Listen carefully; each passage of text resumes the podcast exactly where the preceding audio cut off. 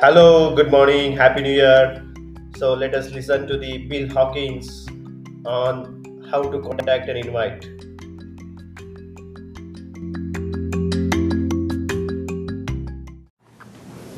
I just want to start off by saying this is a phenomenal scenario where we get an opportunity to have Bill Hawkins, a man with over 30 years of experience in this industry, here in our town to teach the most critical topic of all topics in our industry on contacting and inviting, prospecting, and building your, your successful businesses.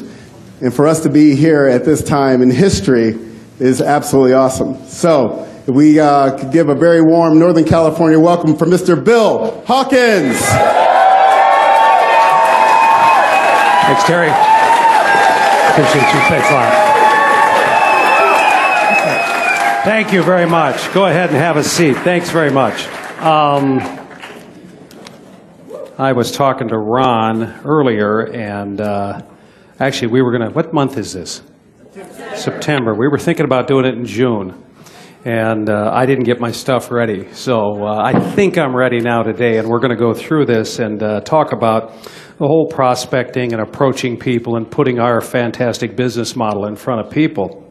And uh, I've got everything. What we're going to do in this new CD is we're going to market by category. And so that I think there's 12 or 13 categories. And then what you're going to be able to do is just like a CD in a car or whatever, you're going to be able to go back and click on the song or the portion or the category that you want to listen to. So uh, we'll start off with introductory comments and uh, um, introduction type, type things. I made my first prospecting CD in 1987. And it was about three or four years prior to that that I would just teach it over and over and over again. And so when we could actually get it out at that time on cassette tape, that was pretty cool. And uh, it's uh, been translated into many, many languages over the years. I think 11 last time I counted it. I've got it. I've got copies of some of the old translations at home, and I don't understand a word of them. But uh, it's so it's it's been fun, and it's really it's the number one issue in our business. And I think this is the fifth or sixth rendition of this that I'm doing. So, uh, over 30 years of uh, experience, like Terry mentioned, in this business, and have never not been in a prospecting or approaching people role. And I'm going to talk about why that's important today. Um, when I made my last uh, prospecting talk, it was five years ago. And the world was a different place five years ago. You had the stock market running wild. You had the housing boom, and the economy was was roaring, and people were living on borrowed money. And I think a, a, lot of people started to call for the fact that we were in a bubble and that things were going to turn around. I don't know that a lot of people saw it was going to be as bad as it is out there. Uh, it's, it's unbelievable what's happening. And uh, for sure, in my 30 plus years in this business, it's the toughest economic times I've ever seen. And remember, I got in when Jimmy Carter was president. And uh, you had uh, double digit inflation. You had a prime lending rate that was off the chart. My wife and I, we bought our first house uh, our first nice house in uh, 1981, late 81, early 82. We got 17 and three quarter percent interest on that house. Uh, and we were happy to get it. And uh, that's back when we took payments on things. But uh, so as you look at this this afternoon, now we're in a situation where most long-term forecasts are it's not getting any better. Uh, I was at a my, my high school class gets together informally every year, and then every five years we try to do an organized event. So last Saturday night, a bunch of us were together, and of course, you know, I'm pushing 60 now, so being a little older, we start we talk politics and retirement and things I guess that are supposedly taboo.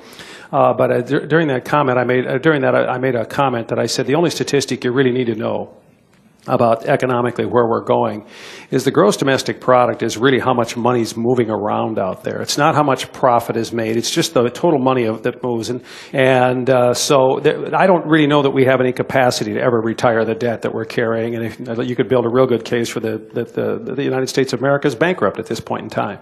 And now we're just buying time is all you're doing, avoiding the inevitable. So what I want to do today is I want to put a, an urgency on this because we have such a good time.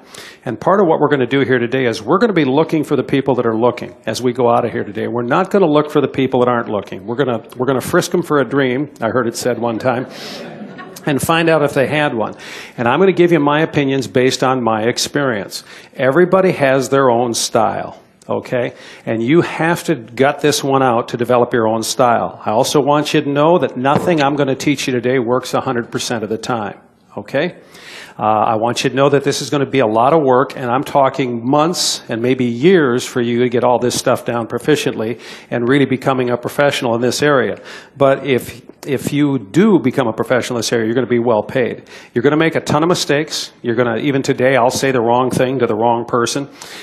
That happens. Um, I've got I've got uh, all the lines down. I feel like I'm confident in every situation I'm in. It doesn't work for me all the time. Okay, so I don't care who you are. It's not going to work for you. People ignore me just like they ignore you. Okay, and. Uh, you're going to have to practice. You're going to have to get your lines down. You're going to have to find something that fits for you. And uh, the more you do this stuff, the better you're going to get, and the better you're going to learn to think on your feet. And thinking on your feet is really what makes you an expert in prospecting when you don't have to rehearse it and it just kind of comes to you. So we're going to talk about that. And then what I want you to do is take all the information from today and I want you to tailor fit that into your style, your personality, and we'll talk about some of those things. Uh, I think if you're listening to this, it's good for you to, uh, it's good for you to take notes on this. I think that's a good thing to do. And so I would encourage you strongly to take notes on it. But it's just time and effort. And then after you've got it down, you never have to go back. It's just staying on top of the issues. And uh, we'll talk about some of those things that are happening. We'll talk about what it takes to make it happen and, and uh, hopefully give you some real meat and potatoes that you can go forward with. Now, a good invite, a good approach is the difference between some growth and really great growth, okay? Because our raw material is new people, okay? It's the difference between being profitable okay, and being really profitable. Because with this profitability and the more people you can put in this business, the better you're going to do. So when you learn it, you can also teach it. And that's one thing that's really important because it's probably, people say, why is this such a popular talk? It's not because I'm doing it. It's not because of the, the, the, the, the way I put these notes together. It's because it's the number one issue in our business. New blood is what we live on, okay? And so what happens is, I guess that sounds bad. Sounds like we're vampires, right? So learning to prospect and approach people is our number one subject area. All right, now, there's a difference between prospecting and an approach. Okay, prospecting in my world is getting a name. All right, you get a name, you prospected someone, okay? And you found out, hopefully, during that period of time, whether they're interested. I guess you don't get their name if they're not interested. Approaching somebody is giving them a little bit about what you do and checking their response to see if you're getting a favorable response and if they'll sit down. So there's a difference in prospecting and approaching. But either or, okay, works, prospecting or approaching. So if you get a name, you can approach them later, right? If you have, if you meet them and approach them on the spot, that's just fine too. So you can do both at the same time. And my whole push today is going to be that you do both at the same time. When you run a walk away from your initial contact, you want to find out if they're seriously looking. Theron Nelson taught me years ago. He said, start with the result and work backwards. In other words, find out if they're looking and then move the process forward. Because what I used to do is I would get them on my list, I'd you know, figure out what I was going to say, and then I'd approach them, and then I'd sit down and show them the plan, and then I might have to sit down and show the wife the plan, and I had to rebook all these appointments, and then I'd follow up, and then maybe I'd follow up again, all with what? Trying to find out if they were interested. And I was telling Theron how frustrating the process was for me one time, and he gave me some of the wise old sage advice that he has. He says, Well, why don't you start with a result and work backwards? I thought, what do you mean by that? And He said, well, find out if they're looking and then move forward. I went, wow, there's a time saver. All right. And, uh, and you have to understand that not everybody's going to be looking. That's all you're looking for is the ones that are looking. All right. And that's maybe a third of the people out there you know, uh, I'll talk about a lot of things today, but uh, uh, and we'll talk about some things this evening too. But uh, so I think you've got that point, all right. And uh, when you do it, lead by example. Other people follow, and you'll be much more effective in your teaching. And this info works, and if you learn it and get it down, you're going to be really excited about what happens. Okay, you still have to work this. This doesn't happen by accident. Okay, and then the real key point to me is, what do you do when it doesn't work? What do you do when you got your hat handed to you? What do you do when you got a real negative situation that popped up? Now, there's not, you know, I don't see any real negative situations today. People just kind of go away if they're not interested. But, uh, you know, there's not a lot of violent arguments and stuff like that when I got in, and maybe that was me, all right? Most important part of today is when you do get a no or you get a rejection, then get up and get going again. The best way to recover from that is to go find someone else, okay? And um, no's happen. It's a part of the process. Uh, Look at the millions of dollars that will be spent in the elections in this country, and you know less than half the people end up voting for the candidate who probably wins. It's just crazy, you know, when you look at it. And so there's a lot, you're never going to have 100% agreement on anything about any opportunity. So I think that's important for you to understand, okay? Practice, work hard, be persistent, and this is going to be an exciting area for you because when you get this down, the world's your oyster. And the truth is, a lot of people just never take the time to get this down. It's the number one stumbling block in the business, all right? Get good at invite, and you get really good at it, you'll know they're in before you show them the plan. How many have had it where somebody, you, you did, had an approach that was just textbook, and you knew when you went to show them the plan they were going to be in? Raise your hand if you've known that. I mean, that's when it's really right, okay? And you just go, I'll be, we'll be going to a meeting, and Sandy says, what do you think? I said, I can't say no. And truthfully, they can't say no to what you have today, and we'll talk about that as we go through this, okay? I'm glad we've got a board up here, and I'll describe it for the people listening. All right? So, uh, expectations. Let's talk just real quickly about expectations. Most people have negative expectations. You know, uh, you get a call and somebody went to the hospital. What do you think right away? Okay, you think, oh, it's got to be bad. Now, we don't associate going to the hospital with, you know, oh, gee, it's a sunny day. I just think I'll go to the hospital. So I don't, that's not the, maybe the best analogy. But a lot of times we have negative ex- expectations. And I have a lot of people say to me, they're things like, well, I'm going to show this guy the plan. And, and if he does this, what do you think I should do? And all, you know, is there any way to follow? And I always just tell people, just show him the plan and let's see what happens. And so you want to have good positive expectations, and hopefully we'll help you boost that today. And so I believe that everybody that looks at this thing is going to get fired up. I don't believe anybody that's rational can say no to what I show them today. I really don't because it just makes that much sense. Now you're going to find them out there, but don't let whatever they have rub off on you. And so keep your expectations high. And remember, you are looking for the guys that and gals that really want to run and they want to make this thing happen. So expect people to get in. Be surprised when people don't get in. I think that's a great place to live. Put a priority on your business. Treat it seriously. In other words, this is economically, I believe it's the most important thing you can do with your life. When you talk about generational transfer and some of the things we're going to talk about today and what this business offers, there's nobody like us in the country. You know Dr. Frank Luntz, who does work with a lot of politicians, and he's been on CNN and Fox. And, and uh, he wrote a great, great book last year called What Americans Really Want and it's a it's a textbook for our business. And uh, it's really fun when you when you listen to this guy talk because what happens is he said you guys have some things that nobody in America has. He said you have generations of success. He said, You are small business owners. Listen carefully. A small business owner next to a military person is the most respected thing in the United States of America. You offer the solution, and you better get that into your noodle okay? And understand that. And then you you you are hurting people by not approaching people on this business. You are causing them to maybe long term fail financially. So we have generations of success. And frank luntz says you have the most enduring image i've ever seen something that absolutely nobody in the country can say no to. You have grandparents working with their grandchildren. Folks do you understand how cool we are so he said, "Your message is just unbelievable with some of the things that you have." And uh, so we gotta we gotta really understand that. And then when you put this stuff into, you know, I think I hope you're all here to, not to help your fellow man. Okay, I hope that's one of the things. But if that's your primary objective, you're in trouble. Okay? Your primary objective better be to take care of you and your family financially. Okay? I got in, you know, the old thing you get in for five reasons money, money, money, money, money. I didn't have five. I just wanted some money. Okay? I wanted to make a few bucks. And while all the other esoteric things we do are great, if you're not making money, sooner or later you're not going to be around. Okay? So you need to put it in B for boogie and make some money right now and get this stuff down. You have a wonderful opportunity to win your wife's respect. Okay, now I can't speak from a female perspective because I'm not one, okay? But I can speak from a man's perspective. And I can tell you, man, when you stand up and you take some of the heat and some of the rejection and some of the things you're going to have to go through to build this business and get out front and lead, you're going to earn your wife's respect. When you provide for your family in a wonderful way financially, you're going to earn your wife's respect.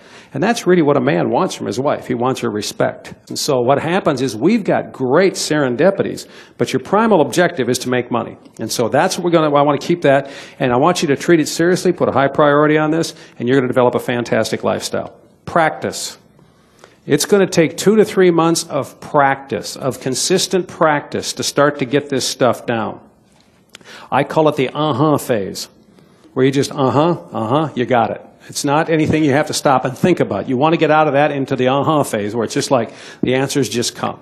I was sitting and talking to some of the Tillis's folks last night when I got here for a little bit, and uh, it was fun because uh, they, one of the, prospecting thing came up, and I can go on for days about prospecting, okay, because it's obviously gotten to the uh-huh phase was with me, all right, and so you're going to have to start off, and we'll start off with just a real basic thing. What do you do for a living? Because one of the things that happens when you're prospecting is people are going to ask you, well, what is it you do? What do you do for a living? What, what kind of work, what are, you, what are you talking about? Okay? I'm a small business owner. Okay? Now you need to practice that. So if you're going to use the small business owner, and I ask you right now, what do you do for a living? What do you say? Okay, I'm a small business owner. Okay, let me try it again. What do you do for a living? Okay, is that hard to do? No. Have you practiced it? No. And you'll be in combat and somebody's going to say to you, what do you do for a living? And you're going to go, okay? So that's why it's good to practice it. So men, women, you go out of this weekend and the first thing you practice is this. Just any time of the day or night, give them a shot and say, what do you do for a living? Okay? So you've got carte blanche upline. You can ask anybody in your group, what do you do for a living? And let's just make sure we get that first part down because if you can't answer what you do for a living, you look pretty stupid. All right? So you got to have an answer for people's questions because it is you are going to get into a Q&A type thing. So I think that's important. And you know, it's got to be like uh, uh, chewing food is what I always compare it to. You know, I'm I'm a gulper and I have to, you know, you're supposed to chew your food 40 to 500 times or however many times it is, you know. You're supposed to liquefy it in your mouth. I hardly ever do that, okay? And Americans are great gulpers, okay? You know, you go to Europe and they eat so slow it drives me crazy. You know, I want a cheeseburger on the fly and I'm happy, you know, and stuff like that. I don't have time for a three-hour dining experience. You know, Italy, they shut down in the middle of the afternoon. Just nothing happens. It's the craziest thing I've ever seen. And they tell you, we've never sold out to, uh, uh, uh, to ruining our lifestyle. I just think I don't know. I don't get it. I didn't grow up there. Maybe I would if I did, you know. But they're not a lot of stressful people, you know. They complain about things, but it's interesting. It's just a different culture. But you know, we're we're gulpers. So you, a lot of you now have figured it out. How many of you count how many times you chew your food? Hundreds of people here. Nobody counts, do you? You just what did you do? You got chewing to the uh-huh phase. All right. Now, my grandson, who's 18 months old, we put food in his mouth, especially anything that has a lot of substance to it, and uh, Kristen and Adam will go, chew, chew, chew, and he'll go, and he's chewing away, okay? Because he's not, he's not sure what he's supposed to chew and what he's supposed to gulp at this point, okay? But you, you got past that. You're older than 18 months, you figured it out, all right? So I think that's important. And uh, so that's where you have to get your approach, all right? So that's, you know, you, have got that part down. Now, uh, invite and approach on a scale of 1 to 10. One would be the worst, 10 would be the best, okay? What would you do? Where would you rank enthusiasm when you have to, when you're making an approach? Being enthusiastic, where would that rank? What, would, what, what kind of number ranking would you give that? Well, you don't want a 10. Okay, everybody said 10, but you don't want 10. Why? Because to me, 10 is like you're maybe a little bit over the top. And you want to be a little bit cool hand Luke. So could we say 7 or 8? Sure, you want to be enthusiastic. We're going to talk about being strong in a second, okay? Now, on a, ter- on, on a scale of simplicity, one being the simplest and 10 being the most complex, where would you want your approach to be? One, two, three, right in there. You want it simple, okay? You want it to be effective, but you want a simple approach. So I think that's important. And you know, you get as comfortable with this as you can. Keep it simple. Why is it important to keep it simple? Because we can teach it to other people. Now, we spend, we're going to spend an hour and a half talking about this subject, but it is simple once you get it down, but we want to cover all aspects of it. Let's go to the second section, okay? The second section is what I call step one. You ready? What do you do for a living? Well, uh, mostly small business owners. Okay, that's good. All right. I don't care what you answer, and I don't care if it sounds like babble when we ask, but when I ask you, what do you do for a living? And you may come up with something you like better. You're not locked in, but you have to have something to say. Okay? And that's why role playing is so important, okay? Because you've got to have something to say when somebody asks you a question. Because contrary to popular opinion, uh, is not effective, okay? And that is not going to impress anybody that you're somebody they want to be in business with, okay? Wives, same answer for you. Now, if you want to cop out, which I recommend, okay, if I'm a woman, I'm going to cop out on this deal. Does that make, what is, is cop out, is that still term, is that term still good with you young people? All right. You know, I don't, language changes, all right. But anyhow, um, so what happens is if, I'm, if, if you're a gal and you don't want to have to get into a long, well, my husband owns a small business, owns his own small business. Or um, we can say we own our own small business. You know, it's up to you how you handle that, okay? But it's really up to you. But you have to be able to answer it too, because that's going to be part of the approach that we, uh, we take with this, all right? Now, once you're comfortable with the invite and they start to ask you what you do, all right, now is where we start to reel them in. Because when they start asking you a question, any question they ask you is a good thing. Any question they ask you denotes interest in what we're doing, okay? There's something there. Maybe just a little curiosity, but it could be real genuine interest. It would shock you how many people are really hurting out there. It would shock you beyond belief how many people are hurting right now, okay? The debt load in the United States of America, uh, there's, there's, there's just a lot of people hurting out there today, more than you know, and people are not real inclined to tell you how bad they're hurting, okay? So just assume everybody is, and then you'll run, into a very few that aren't, okay? And you, I guess you can feel good about that when you do. And uh, so once we get that, okay, and you've practiced this thing down, now we're going to start to reel them in, and you'll be amazed. A little bit of practice, what it does, and if you will need to write it down and commit it to paper, I'd strongly suggest that you do that. All right, let's go to the next section. Building your name list. Now, I believe you have three lists. You have an A list. What is your A list? Your A list is the people, and it, it could be anywhere from two or three to maybe 15 people. That's usually somebody's A list.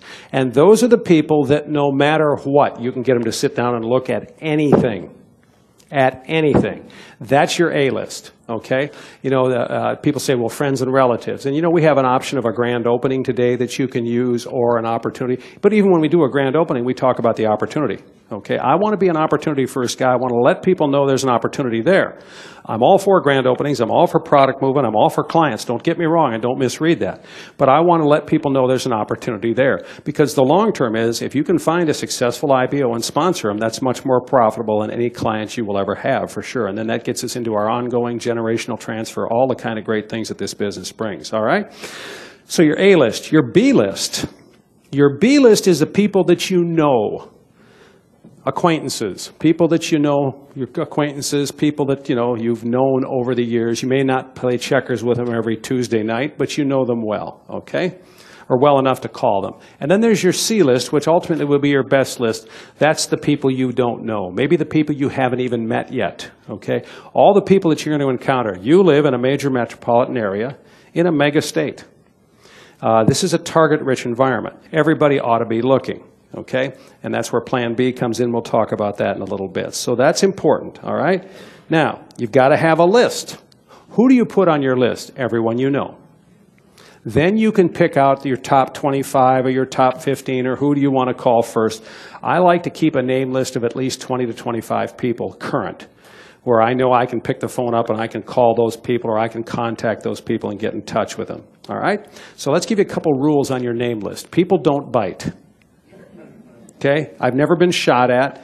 Um, the worst that can happen is they can turn up their nose at what I do. That's real. I've never had anybody swing at me in this thing or anything. Never been hit or anything. I mean, it, you know, I've had people say some things to me, but that's all right. Okay, that's just you know, I'm not going to make their problem mine when they feel that way and things like that. And of course, you know, and sometimes in my past and probably a few times in my future, again, I'll snap back every once in a while too. You know, and so a little verbal fisticuffs is good. Sometimes you got to draw that line in the sand and just let them know where you stand, all right? Number two rule, don't prejudge people when you're building your list. Uh, put your sharpest people you know, okay, uh, the ones you think can do it, of course, but write everybody's name down because I'm going to tell you, some of the people you think won't do it will, and some of the people you think would be great at it won't do it. Commit the names to paper or some kind of, you know, on your computer in a database someplace. So you've got the names and you've got access to it, and you should be in your name list every 30 days. You should be checking that name list every 30 days. You should be adding names to it every week if you're doing this thing right, okay? Uh, build your list of 25 to 30 names off your big list and make sure you have all their contact information handy. And you should carry that with you. I have that in my mobile devices. I carry that with me everywhere. Okay, I have a list of people I'm supposed to follow up, and I have a list of people I want to approach. Okay? Um, distance and local, you know, it, it's still an issue. So you've got to have a, you know, how far, if you get off work at 5 and you could drive three hours and get someplace by 8 and be out by 10 at the latest, and get home by one, that's doable. So two to three hours driving time. Imagine what you can touch in this part of the world within a two to three hour radius. It's unbelievable. In Washington, D.C., within a five hour radius of Washington, D.C., you have a third of the population of the United States of America. The target rich environment. You know, if you live in northern Minnesota within a five hour driving range, you have one one hundredth of 1% of the population of the United States of America. So it's not what you'd call a real target rich environment, it's an environment, okay? And so there's a difference, different environments, all right? Um, yeah, so you have two lists. You have your, your, your distance and your local. Now, you've got a couple of handouts that I'm going to talk about throughout the day, all right? One's called Building Your List. It's a PDF under approach, contact, list, names, etc. All right, so that's important. A great place for names is a kid today is kids' cell phones. You know, it's just unbelievable. Uh, there, if you're a, if you're a person under 30 in here today, you probably have a minimum of 500 friends on Facebook. And I love you kids. You go, well, who would I show this to? Well, I mean, you know, uh, some of you still email if you're young, all right? Some of you still text. I'll say this again later, but email and text are not a great way to approach people. Remember that we are, it was funny, uh, Sandy Spielmaker a year ago in June uh, walked into a meeting we had with the board officers, and she said, We did some outside research. And we go, You did? And they go, Yeah. And guess what they told us? I go, we, we go, what did they tell, they tell you? We're a relationship business. and we laughed because we knew we were a relationship business. This business is a relationship business, okay? That personal contact, I want you all to reach out, take your left hand and grab the, just grab the top of your right hand, okay? And then just pinch that stuff on top, okay? What is that stuff on top of your hand? Skin, epidermis. Yeah, that's, that's skin. That means we're human beings. There's blood running through our veins, and we are relationship based as human beings, all right? And so as long as we have skin, okay, we're, we're going to be a relationship based deal, okay? And so understand that, that this is a relationship business. Life, now that's, that's a big category. Life is relationship based and leadership driven.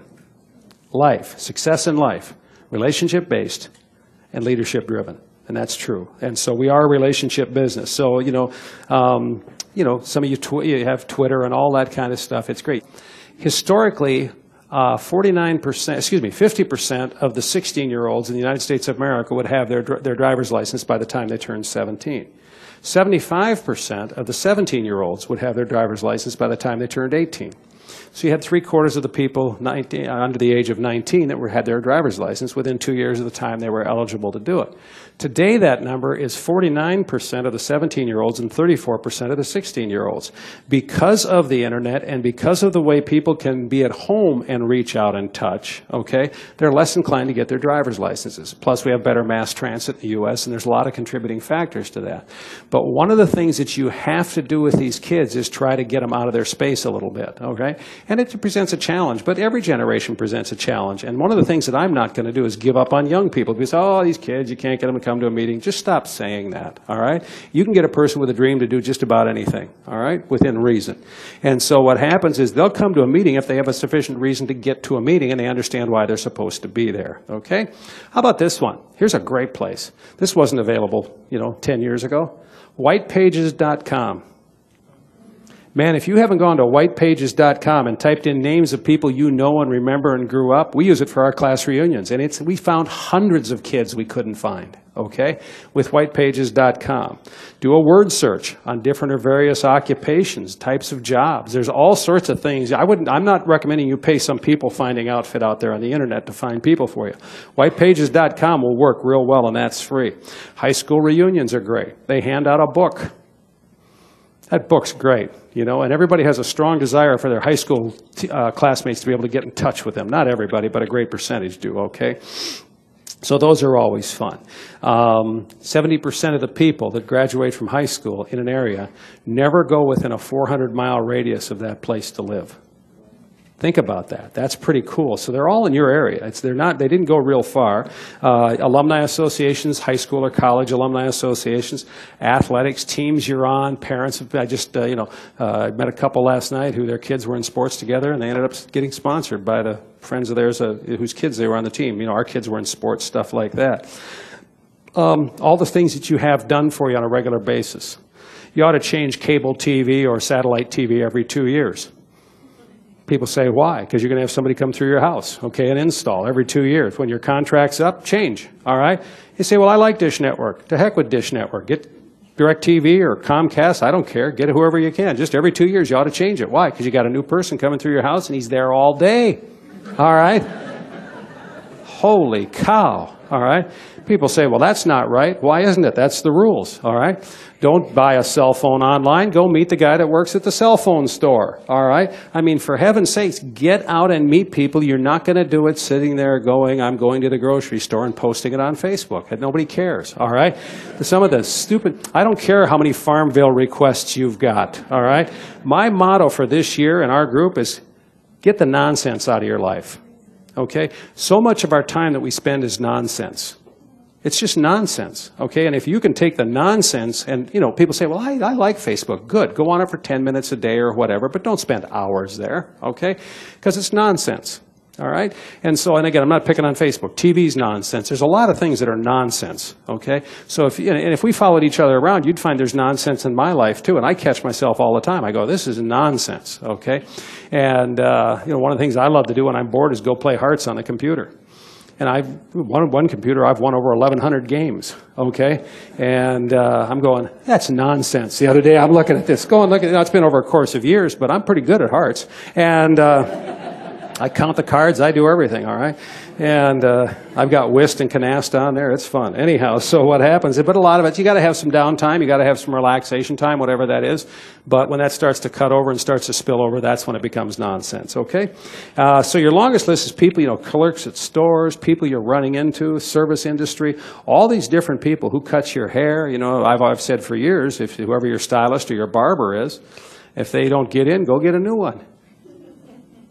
Just think if you sponsored one service station attendant, one barber, one insurance guy, just did that. Okay, I mean, you guys go diamond just on that list alone. That's a huge list, okay? I was up my lake home two nights ago, and we went out to eat at a restaurant little bar restaurant that we go to, and the Twins game was on, so we wanted to watch the Twins game. They did real bad that night, and uh, uh, so we wanted to watch a little bit of that. No, they did good that night, and uh, they did bad last night. Anyhow, but they won the Western or Central Division, and so we're going to be in the playoffs, and we got the best record in baseball right now, Minnesota Twins. So go Twins. Anyhow, but so what happens is we're sitting there. Well, all of a sudden, this young couple comes in and sits off to our left. And this guy, so I go, hi, how you doing and stuff, which I do to everybody. Turns out he's an Army recruit, excuse me, a Marine recruiter. And he's uh, 18 years in, he's a year and a half from coming out, and uh, he's talking about he's going to be 40 and he's trying to figure out what he's going to do for the rest He's telling me all this stuff. It was great. His name was Jason. And uh, so I've got Jason and Kayla's phone number, and we're going to talk, and he's got mine, and, and away we go. But it's interesting because uh, he, he made a comment. He goes, um, he was talking about the first Gulf War was it 90? Yeah, first Gulf War. You know where he was? He was on the top of the Al Rashid Hotel in downtown Baghdad taking out snipers. And I'm going, well, that's interesting, you know. And he's telling me about this 762 grain round that this 50 caliber shoots and stuff. It was fascinating conversation. Terry, it's right up your alley, man. That's a that's one of my dreams. Is to I've got a guy in our group that runs the Abrams tanks out of the uh, Fort Ripley, uh, where the National Guard uh, unit is in central Minnesota, and so we've gone. I've gone for rides in the Abrams tank. You know, it's got a jet engine. It's a cool deal, but it's got a 50 cal right on the turret. And I really don't care that much about the tank. All I'd like to do is have that 50 cal and just turn me loose, okay? Chop some trees down and do some stuff and tear some stuff up. It'd be awesome. But anyhow. I don't think they're going to let me shoot the 50 cal, all right? but boy, would I love to take off with that thing and burn up some government money. But anyhow, so just not going to let me do that, all right? So that's all right. So anyhow, so uh, uh, everybody I look at, I'm prospecting all the time, all the time. Look, prospecting is not something you ever finish. You continue. And then you know what you do? You prospect, you reach a point where you give the names away. I'll, get, I'll, I'll, be willing to bet you that Brad Duncan has sponsored more people in Spokane than anybody, including Ron Puryear. All right? Because he's always prospecting and he's always giving names away. The guy's a contacting machine. And if you hang around with him, you'd realize that. Okay? And so here's a guy, he's a crown. And he's out prospecting. So it's something you get good at. You don't stop because you can take those names and you can have somebody in your group work them. This is, this is man, why would, why would you want to be selfish with this opportunity? All right? So we continue to do that. We keep going and we never stop. All right? Now, do it honestly and ethically. Um, Don't pressure or bother people. You can tell when you're bothering them. Just let them go away. The reason we pressure and bother people is because we're not willing to go out and do what we're supposed to do. Okay, and if they don't get in or they're not interested, it's okay. That's okay. It's just a, you're just giving them a, a business proposition. That's all. And not everybody's going to be interested in that. Three good words: enthusiasm, conviction, and urgency. You should set a 30-day goal every single month of what you want to accomplish, and then get after it and that should be minimally sponsor a couple people every single month if you really want to move the needle. If you want to kind of weenie out a little bit, one a month would be a good goal. Sponsor one new leg every month, okay? Uh, boy, and so get an urgency to this thing. Enthusiasm, conviction, urgency, and then once you've got a list and you're building your name list, now we can move into the next area, okay, which is posture and control. Because there's three phases on an approach or an invite. First, you just want to have one. You just want to have something to say. The second phase is you get one that works and you get pretty good at it. And you get to the point where you can talk people into seeing the plan who don't really want to see the plan. That's how good your approach has gotten. The third phase is you start to figure out during the approach, are they for real or are they not? Are they really looking? Starting with the result and working backwards, like Theron says, all right? So um, if somebody, if I come running at you, your tendency is to get defensive or to back up, all right? It's the same in approach. So you want to be a little bit of cool hand Luke. And if you ever get a chance to watch that movie, that's one of the great classics in cinematography is Cool Hand Luke, and it came out in the late '60s when I was in high school. And uh, Cool Hand Luke was about being cool, not rushing and not, you want to be cool with this, okay? You want to be, you want to have the right posture. It's like, I got something, I might be willing to share it with you, I'm not sure you're the right person. And remember, when you do that, it always works better. Posture and control are really, really important. Do you have to show everybody this plan? Then act like it. You don't have to show everybody the plan, so you should act like that. Do you, do you gain anything when you try to show somebody this plan who doesn't really want to see it? No, you just waste your time. What do we call that? Nonsense. That's nonsense. Okay, so let's get that out of our life. We're going to get rid of that. Okay. Um, remember, you get to show who you want to show. You're not required to have to show everybody. Okay, and this is your business. This is your business. Be proud of it. And don't grovel. Don't call somebody seven, eight, nine, ten times. That's my recommendation. All right? I'm going to call them two or three times to find out if they're for real. And if they're not, they're not. Now, I'm going to give you a couple of points, and you're going to hear these all weekend. Okay, you ready? There are two things I'm telling people today. And it's not just young people, it's everyone. If we're going to work together, I tell people this on the approach. If you and I are going to ultimately end up doing something, I'm going to have to have two things from you. Now, what is this? This is posture, folks. All right? You're going to have to A, be able to keep appointments, and B, return a phone call. And if you can't keep an appointment and you can't return a phone call, you might as well tell me right now because I'm not interested in working with you.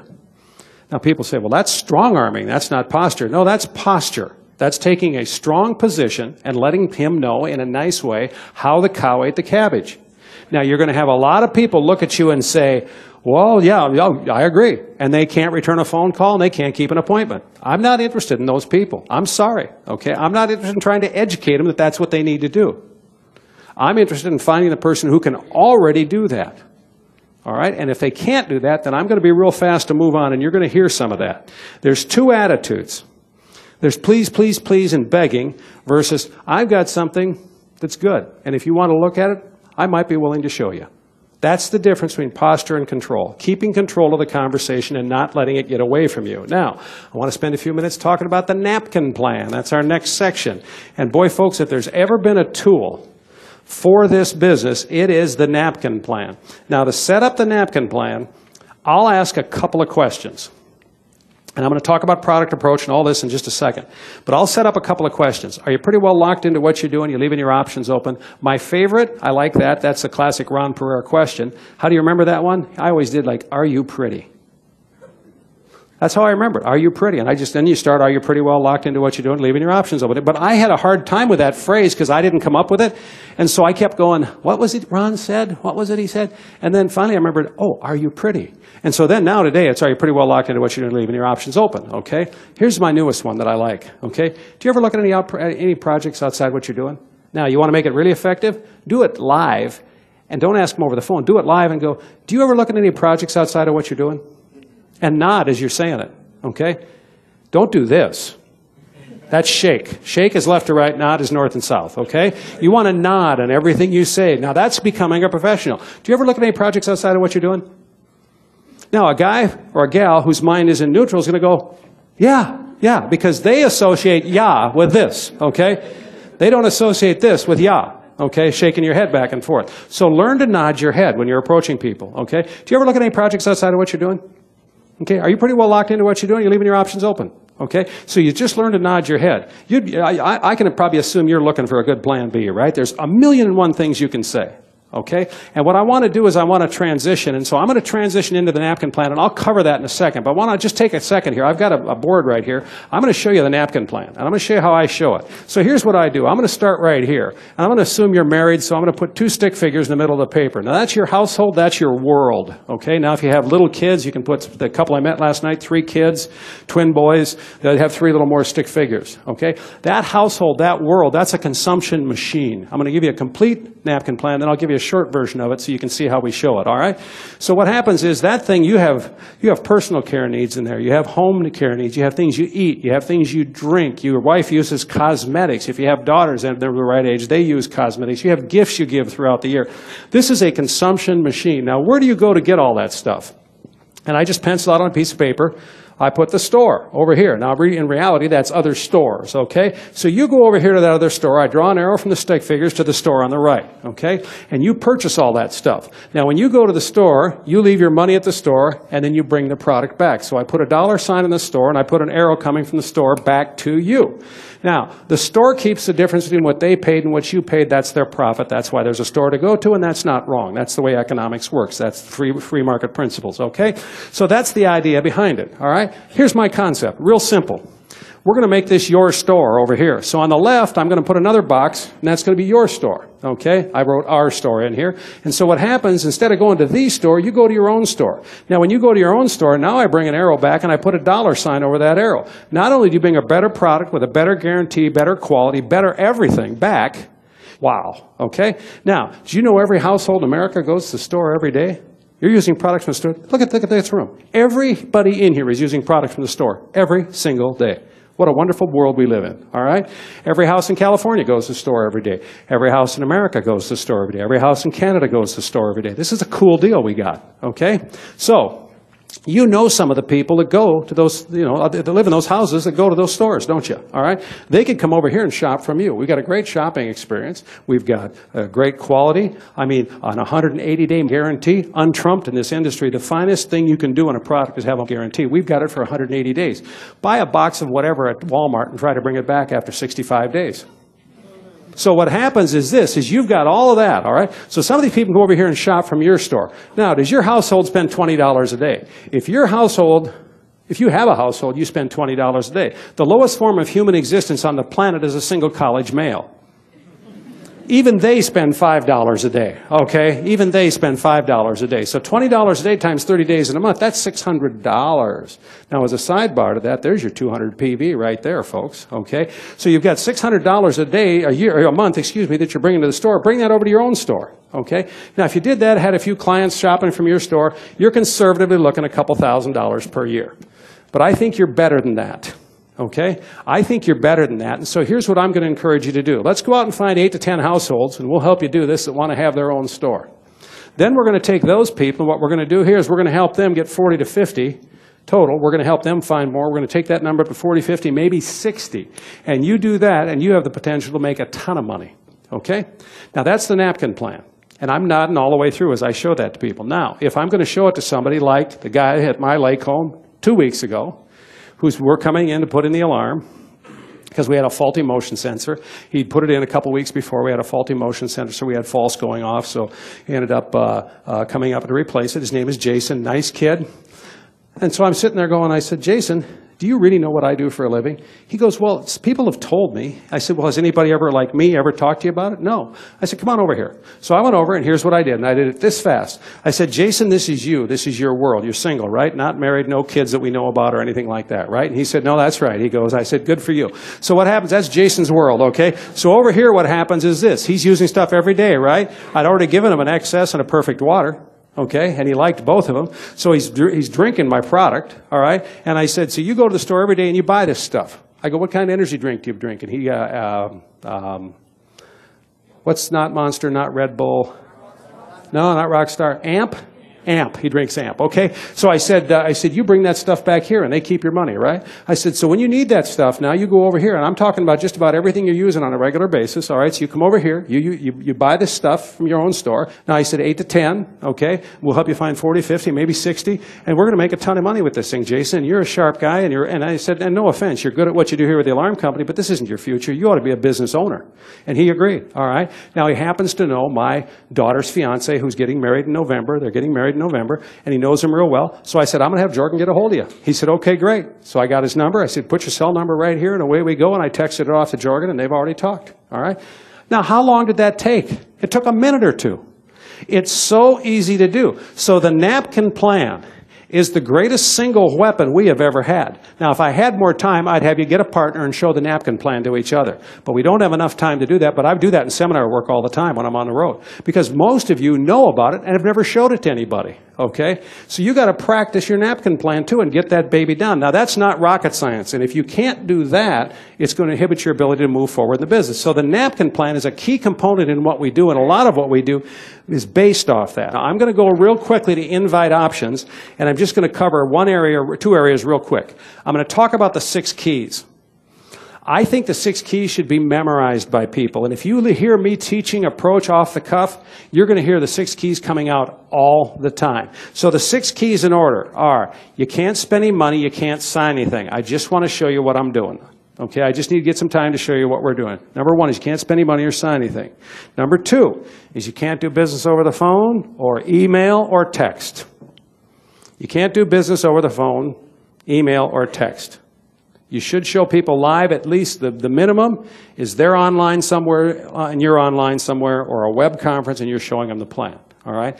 I personally if I'm showing a one-on-one, I'm not going to take a guy to a web conference site, okay, unless I can talk to him. I like to go right to a website. I like to have him log into the website, make sure he's seeing what I'm seeing, and if we're going to show the plan online, okay? Not as effective as showing it personally, but a good compromise. For instance, if somebody lives in Sacramento and I live in Minneapolis, and I can show them online first to see if there's any interest, I'll do that. Normally, I'll probably know just through the approach whether there's any interest, but again, you have to show them mechanically and take them through the presentation of what you're doing. Number three, pad and pencil. I got to show you some of the figures. Still works. Yeah, I need to sit down and pencil out some of the figures with you. Can you email me something? No. Doesn't work. Okay, I've tried it. Doesn't work, okay? I can't promise you anything. I love telling people I can't promise them anything. I've told this story before on other prospecting CDs, but it's true. My brother was at 4,000 PV, headed for platinum, and people would say, well, what's your, and he was big in curiosity approach, and they'd say, well, what's your business all about? And he'd go, well, I can't promise you anything. And they go, Well, we know you can't promise us anything, but what are you trying to talk to me about? He says, Look, I can't promise you anything. And he just kept repeating, I can't promise you anything, I can't promise you anything. It, it worked, okay? So, I mean, I'm not complaining, all right? Number five, I love this one. I love it today as much as I love it when I first figured it out. An intelligent person looks at something before trying to make a decision on it. And that, you know where I love using that? Is when the spouse can't get the other spouse to come look. You've got millions of people okay, that are sitting out there that think they know everything about everything. And then when they see this business model, which has transformed greatly in the last three or four years, and then they think they know all about it, it makes me crazy. So I love to tell the spouse, the one I'm talking to, that, you know, that's really crazy. You test drive a car before you buy it. And the thing I've found, Joe, is an intelligent person sits down and takes a look at something before they try to make a decision on it. If your wife or your husband won't come and look at the plan, there's something wrong. Well, yeah, Bill, I know, but you don't know my wife. I, I probably never will because I'm obviously not going to get her to a meeting, okay? I'm not even going to get a chance to meet her, okay? And so that's an intelligent person looks, and then I love saying, and you'd agree with that, wouldn't you? And I nod. You'd agree with that, wouldn't you? Now, those six keys are on the invite options handout, right on the front page. You need to answer four questions. There's six on the new, on the old handout. There'll be four on the new one. What is it? Okay? What do you do? That whole thing, okay? What is it? It's my own business. I own my own small business. Is this selling? Okay, here's my answer on is this selling. Why? Do you like to sell? All right, that's why we need to talk. Now, when you're practicing, the first thing you're going to practice is, well, well, what do you do for a living?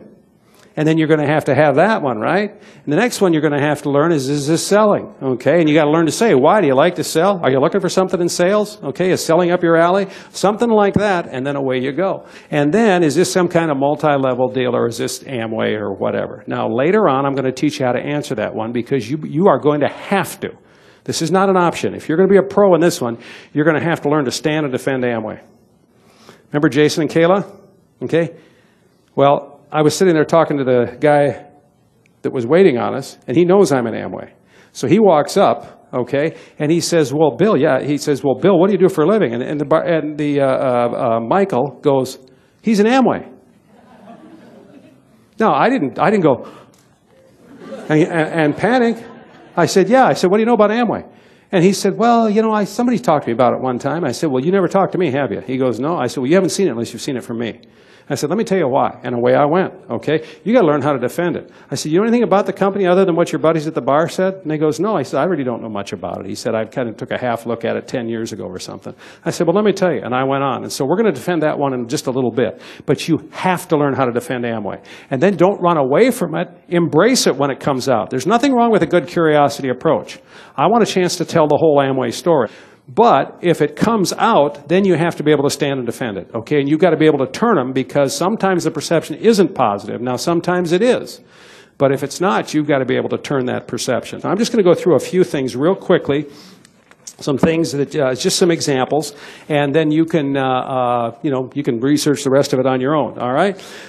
You get a call from a you get a somebody gives you a name. It's a referral. I'll call the guy that I'm going to call the referral Joe.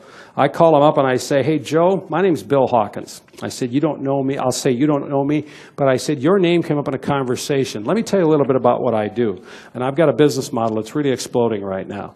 Now, Pete, or whoever it happens to be, told me that you're interested in making more money. So what I'm doing is I'm calling you to find out if that's true. Okay? And they'll say things like, well, yeah, I'm looking, or well, that depends. I said, I understand that depends, and I said, I respect that. What we need to do is sit down, I need to take about a half hour and show you what I'm doing. And I said, and then we'll know whether we've got, you know, we'll take it forward from there. Well, you know, Bill, I'm pretty busy. I say, okay, that's fine. I said, are you telling me you're busy and don't want to look, or are you telling me you're busy and we, well, you just have to get together maybe a week or two from now? No, I'm telling you I'm busy and I need to get together a week or two now. Now, if I say you tell me you're busy and you don't really want to look, he goes, well, you know, Bill, he's not interested. Right there, he's not interested. Okay? So I don't have to waste a whole lot more time. I've done this enough to know he's not interested. And I say, okay, hey, that's not a problem. I really appreciate you being up front with me. Now look, I'm looking for somebody who's ambitious. I'm looking for somebody who's motivated. I'm looking for somebody who can return a phone call and keep an appointment. Those are the only criteria I have. Who do you know, Joe, that might fit that criteria? So I'm going to take the referral and I'm going for another referral. And he says, well, you know, Bill, I wouldn't be comfortable giving anybody any names. I say, great. You know, I wouldn't be comfortable either if I hadn't even sat down and looked what I was doing. So I'll give you one last shot. You sure you're not interested in taking a look at what I'm doing? He says, no, I'm not interested. I said, okay, great. Appreciate your time. And I'm off the phone. Okay. Now, did I give him a couple chances? Absolutely. Okay. I'm a professional. I want to get the guy. All right. But I am not going to beg him and I'm not going to grovel. Okay. I got a guy right now named Josh that my brother told me was sharp. He's a car salesman. Okay? Now, I have called him twice. The first time I called, I called him once, talked to him, we were going to get together two weeks ago. Then I called him again. He was busy. Can I call you back? Sure. Yes, I'll call you by the end of the week. Great. That was two weeks ago. I didn't get last week. I didn't get a call. So I left a message for him yesterday. And I said, Josh, is Bill Hawkins. I said, look, I know you were going to call me back last week. I'm sure you're busy. I said, not a problem. I said, I'll tell you what. I said, give me a call back. I said, it's important you and I meet. I said, there's going to be no pressure on this deal, but my brother did say you were sharp. I'd like to verify that. Okay? And I said, what I want to do is I want to show you what we're doing because I think you're going to like what I've got. So you give me a call. Now, I haven't gotten a call back yet. Okay? It's only one day later. All right? Now, you want to know what the next call to Josh is going to say? I'm going to give him all next week. Okay? And then probably a week and a half from now, I'll give him a call. And here's what I'm going to say if he hasn't called me. I'm going to say, Josh, this is Bill Hawkins. Okay? Now, you've told me twice you were going to return my phone call. Okay? And I said, you haven't returned it either time. And I said, and I'll say, look, you can keep selling cars the rest of your life. I don't have a problem with that. And to be honest with you, Josh, I don't care. But I said, if you're going to work with me, you have to prove something to me now that you can return a phone call and that you can keep an appointment. Now, we haven't even gotten the appointment part. But you're going to have to prove to me you can return a phone call. And if you can't return this phone call right now, this one, I said, I'm not calling you anymore. So you just let me know. I'm not mad. I'm not upset. You just let me know. And if I don't hear from you, I'll know. Okay? That's the last call. Now I'm going to tell you something. About 10% of the time, that person will call back.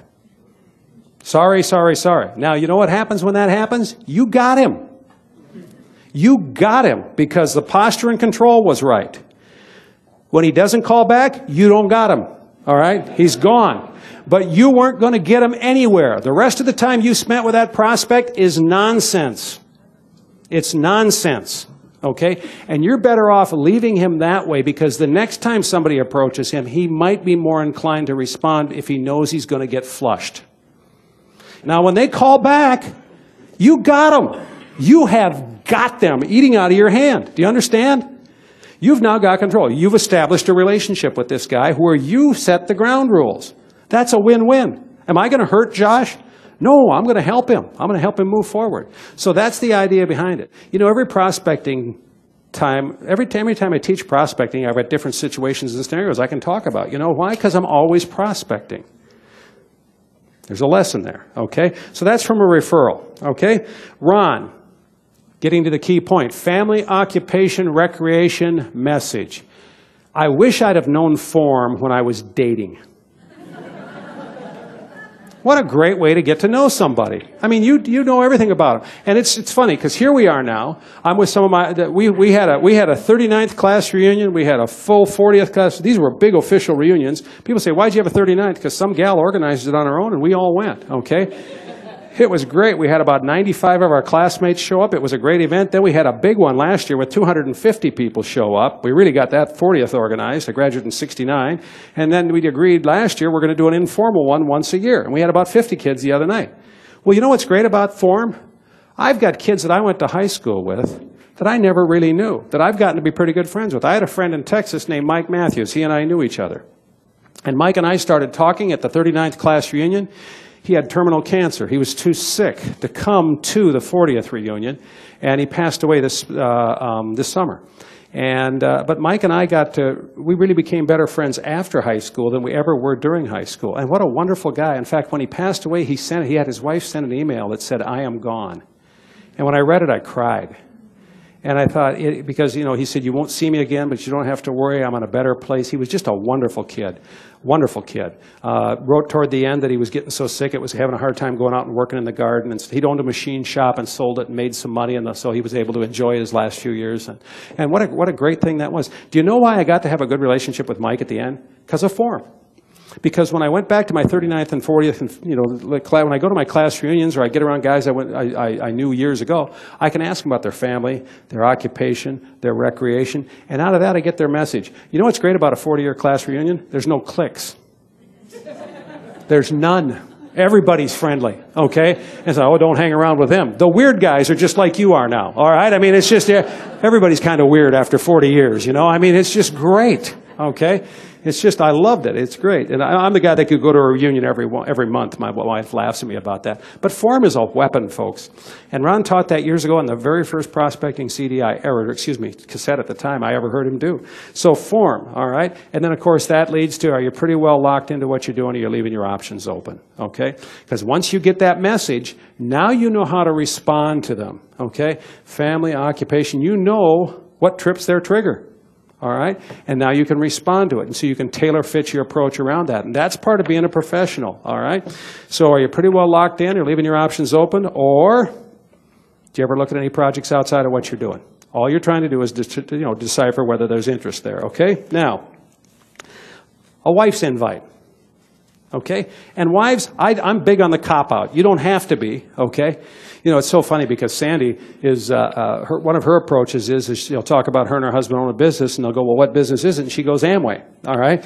And, and I tease her about that, and I say, that's, that's great, Sandy, but what you got to do is you got to defend that a little bit, okay? But you want to know what I'm really impressed with? My wife's an executive diamond, and she's still out there banging away trying it, okay? She didn't say, well, that's Bill's job. She, I didn't have to. She makes a million mistakes doing it and has fun doing it and laughs about what the things she says to people. And then every once in a while, somebody goes, well, I want to get in.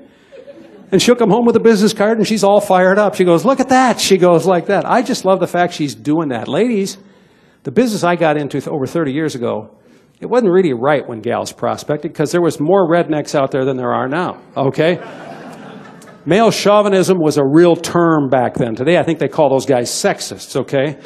But that was a real deal, okay? And they're always going to be out there. I'm, I'm not telling you that's going away because you got men and women and they're different, okay? Women are smarter than men. It's just God forgot to tell the men, all right? And so they, the men don't believe it and the women know it. I mean, it's, it's just, it's a, it's irresistible force meeting immovable object, and you're not going to change that, okay? So that's all right, all right? But what happens is this in this day and age, you can prospect. You can go out and you can get names, ladies. And it's real easy in a couple, and please don't go to this spot, but it's real easy as a couple to say, well, that's his job. That's, my, you know, that's not my job. Well, you know what? Prospecting is everybody's job today if you really want to move your business forward. And boy, you want to feel good about yourself, ladies? Come up with a good name and sponsor a couple. All right? Watch what happens. That's good stuff. So my husband, you see a guy that's really sharp, you have a conversation with a gal or a, a couple. Boy, my husband would love to meet you guys. Your husband would love to meet us? Why is that? Because he's a small business owner here. He's got a business that's really going, and he's looking for really sharp people with good attitudes to work with. And man, I think you guys are exactly what he's looking for. Can I ask you a question? Sure. Do you ever look at any projects outside what you're doing right now? And you nod as you say it? And what do they do? Well, we would. Great. You need to call my husband or give me your number and I'll have him call you. All right? Now, how hard was that? Who's looking out there today? Honestly. Everyone. You are in a position where you better have a plan B, folks. I'm not trying to use fear to motivate you. It's time to wake up and smell a cappuccino. And just because you got a paycheck, my buddy Mike, five years ago, finds out he's done working. My dad, at 58 years of age, had three or four strokes in an evening. And for the last 21 years of his life, was an invalid. All right? Folks, that, that can be today for anybody in this room, myself included. You have a finite amount of time to get this done. And if you're playing around with this, shame on you. Shame on you. And play with the financial future and the well being of your family when you've got the ability to come out of it. You know what I pray for? That the Lord will give me the time to get done all the things I want to get done. That's what I pray for. Frank Luntz looked at us in Chicago. And here's what he said. There was 13 different lines of sponsorship represented there. He said, listen carefully. He said, why aren't you guys sponsoring 60 year olds? And we all looked at him like, well, we, we thought we were supposed to sponsor 24 to 39. You know, and uh, he said, You're missing the largest demographic in the United States of America, the baby boomers. And so one of the guys at the meeting raised his hand. He said, Well, I just brought a guy in 45. He said, I didn't say 45. He said, I said 55 and beyond, 60. He said 60 year olds. And here's what he told us nobody in America believes they're going to retire at 65. The accepted age now is they're hoping they can get there by 68. Think about a baby boomer. They have business skills. They have built-in networks. These are energetic people. They don't believe they're getting old. They're going kicking and screaming into old age, okay? They are the demographic that has dominated the world ever since they were born economically. They have families with kids that are the right age, okay? These are competent people. And I'm not saying you should sponsor all 60 year olds or all 24 to 39 or whatever the age group is. I'm saying you should sponsor everyone with gas in their tank. Okay? That's who you're looking for, is somebody that wants to go someplace and somebody that wants to do something. Do you understand when somebody starts to give me flack about this and I talk about generational transfer, how fast you can back somebody up? Because they don't have anything close to what you have. And you guys in Sacramento be part of that. You're doing some great things here in this area, so congratulations to you. But you're not doing anything close to what you can do.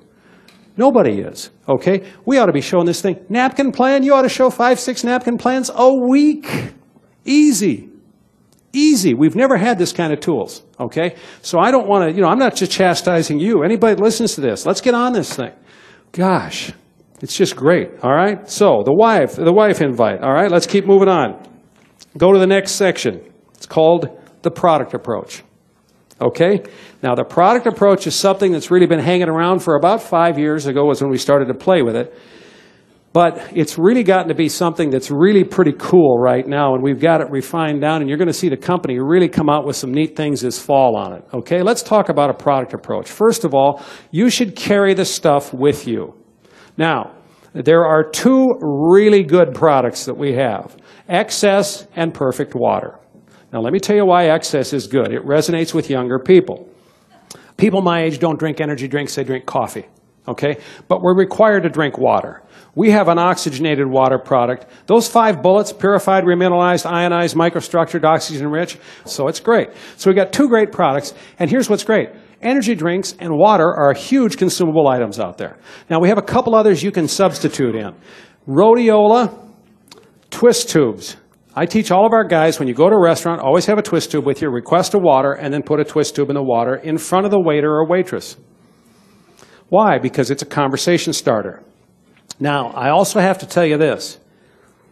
It's a little weird, if you, unless you know them really, really well, to hand somebody a little pill like rhodiola and say, take this, all right? Even if you break it out of a blister pack, okay? It's like, they are gonna, they really look at you, and I've tried this, and it's like, the looks you get are phenomenal, all right? And it just, all you can do is laugh about it, you know? And then the twist tube, put this in your water and drink it. It's a little weird unless you know them well, all right? However, something that's 100% acceptable is I give you a can of unopened water or energy drink, you're going to open that up and not think anything weird of that. Now, lighted lip gloss. A, I'm disqualified from using that. I guess I'm technically not disqualified from using it, but I'm not going to use it, all right? B, it's an expensive sample. It's 15 bucks. And ladies, I don't know a lot about gals, but the gals tell me it's weird if you put it on your lips and you go, do you want to try some? now, guys will go, sure, and they'll go like this. You know, they don't care. They're just, you know, we used to share Coke bottles and all sorts of things like that. You know, you, you know what the really bad one was? When you put your peanuts in the bottom of the Coke and then you'd share it with one of your buddies. All right? You know, there's all that stuff floating around in there. It was awesome. Anyhow, that was the good old days. Anyhow. So, uh, so the really best products we have are XS and Perfect. Okay? Those are our best products. Now, here's what I do. I have them in the car with me. I will have two to three in the car with me all the time. I just put them in the car. All right? and I keep a little cooler, uh, and I just pull them out of the refrigerator, drop them in the little cooler, and I throw them in the car when I'm going someplace. Besides, I like to have a cold XS and water to drink myself. I'll drink four to five waters a day, two to three XS every day. All right. So that's that's you know that's part of my personal consumption deal. So what happens is this: is you've got one you can give as a sample. But when I go out mobile out of my car, I carry a can or a bottle with me everywhere I go. Now I'll even get to the point where if I know the guy at the car wash working behind the car wash is a young guy, I'll bring XS. Okay? If there's an older guy working someplace, I'll bring water. Okay? If I'm going to a gym, I can bring both in. All right? And carry them. But what happens is, is you carry the stuff with you, and here's why.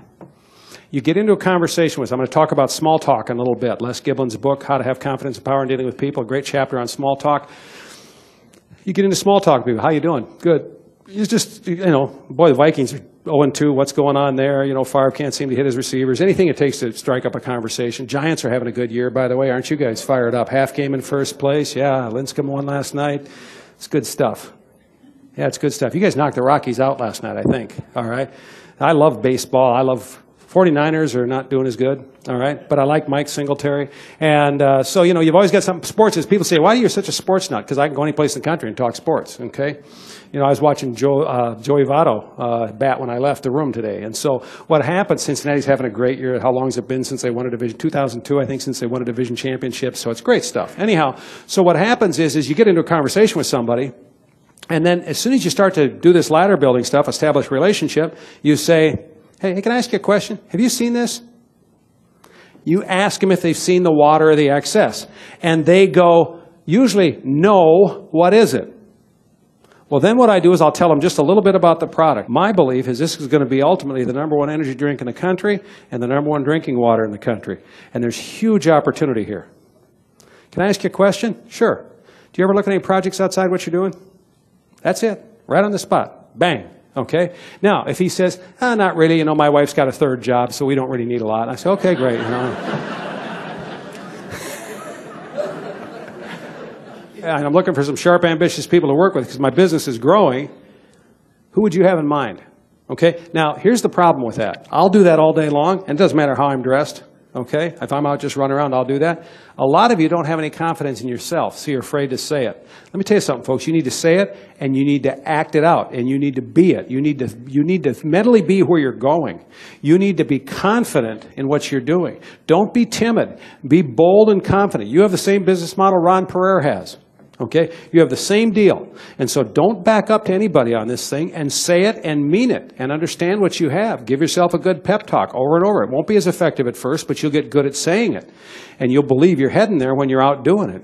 And your faith level goes up that it's really going to happen for you when you're acting. The problem is a lot of people don't have any action habit, and so they're running around real timid and things like that and apologetic for what it is they aren't doing.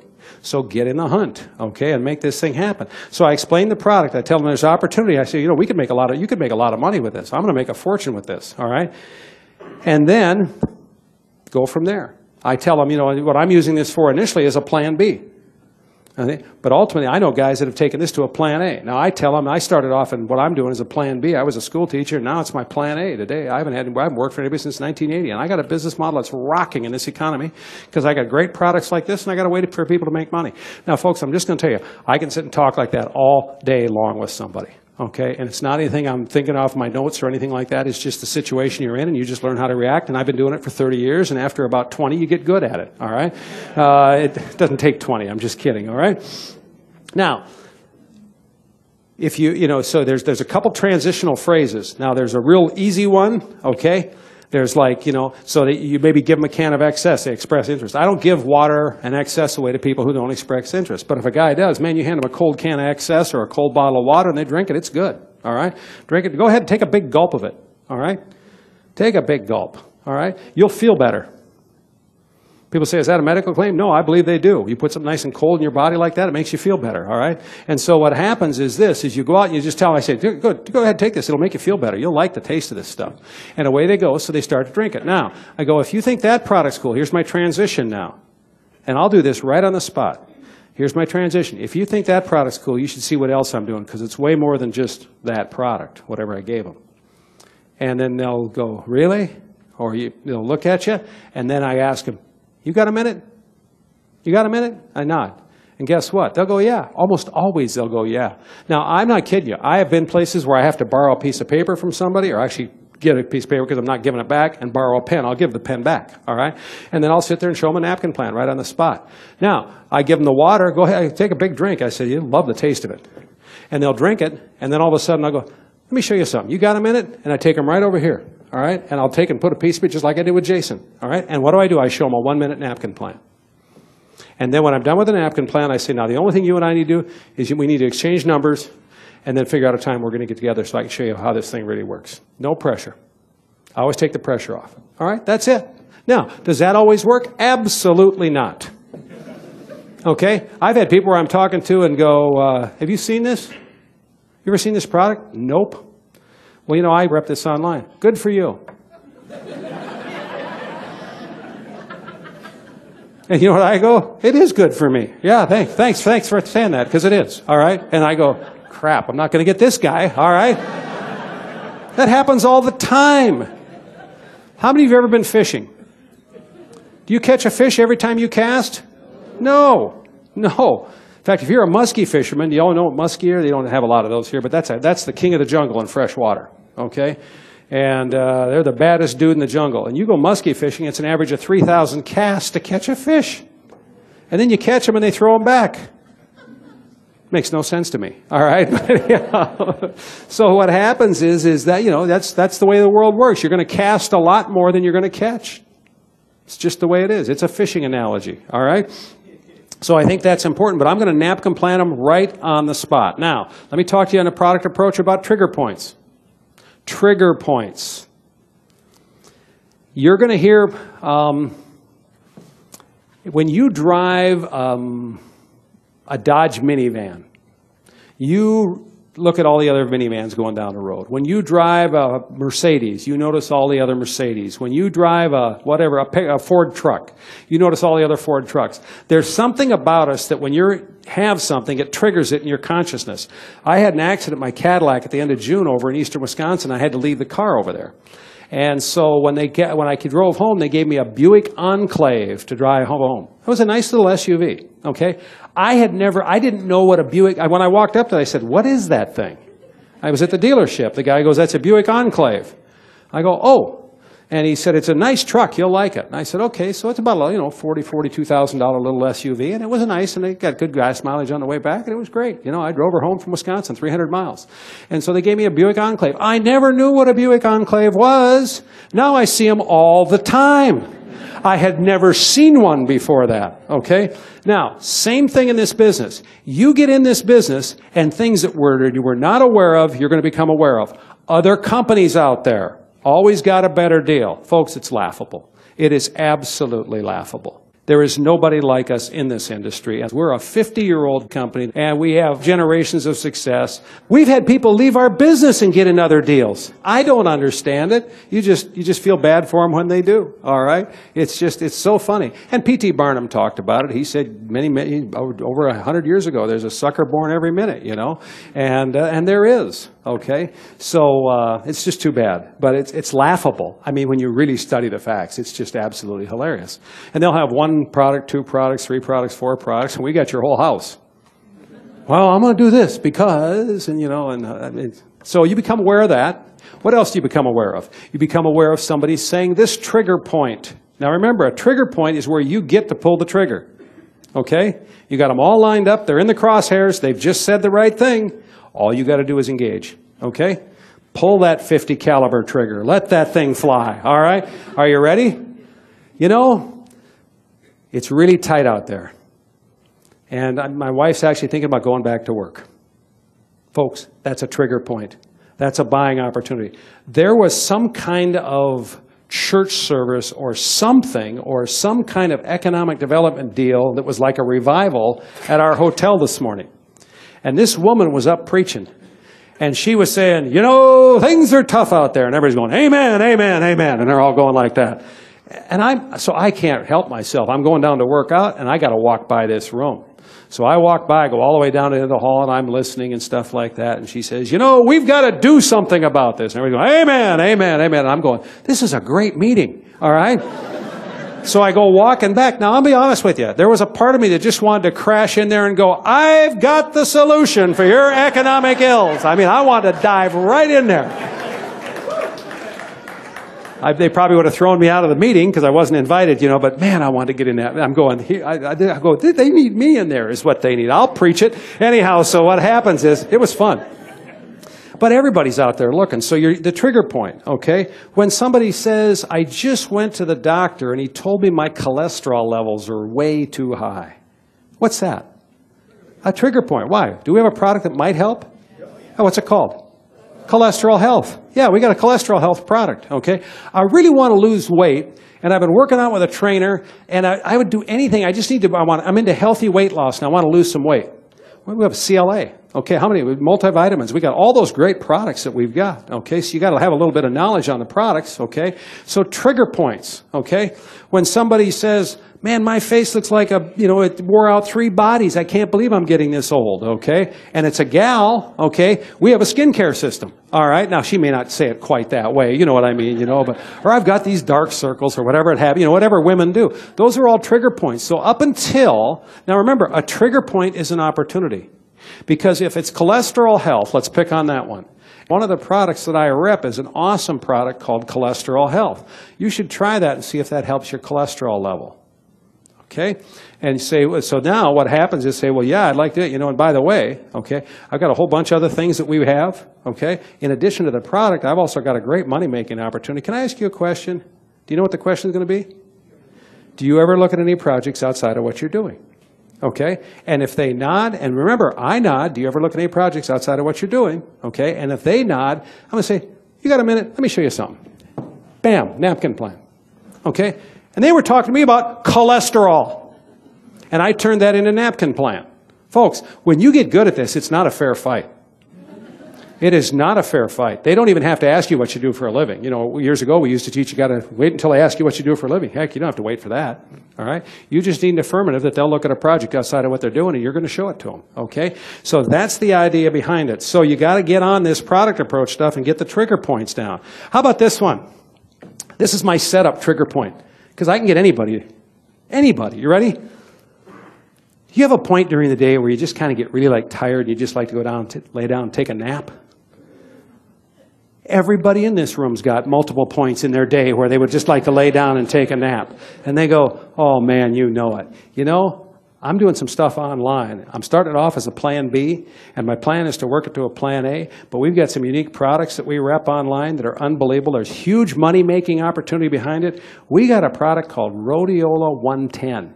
It's a green tea extract, and it's nature's energy.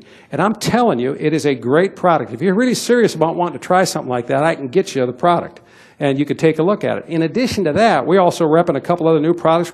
There's huge money making opportunity, and man, you know, people can make a lot of money doing what I'm doing. Can I ask you a question? And they go, well, yeah, what is it? Do you ever look at any projects outside of what you're doing?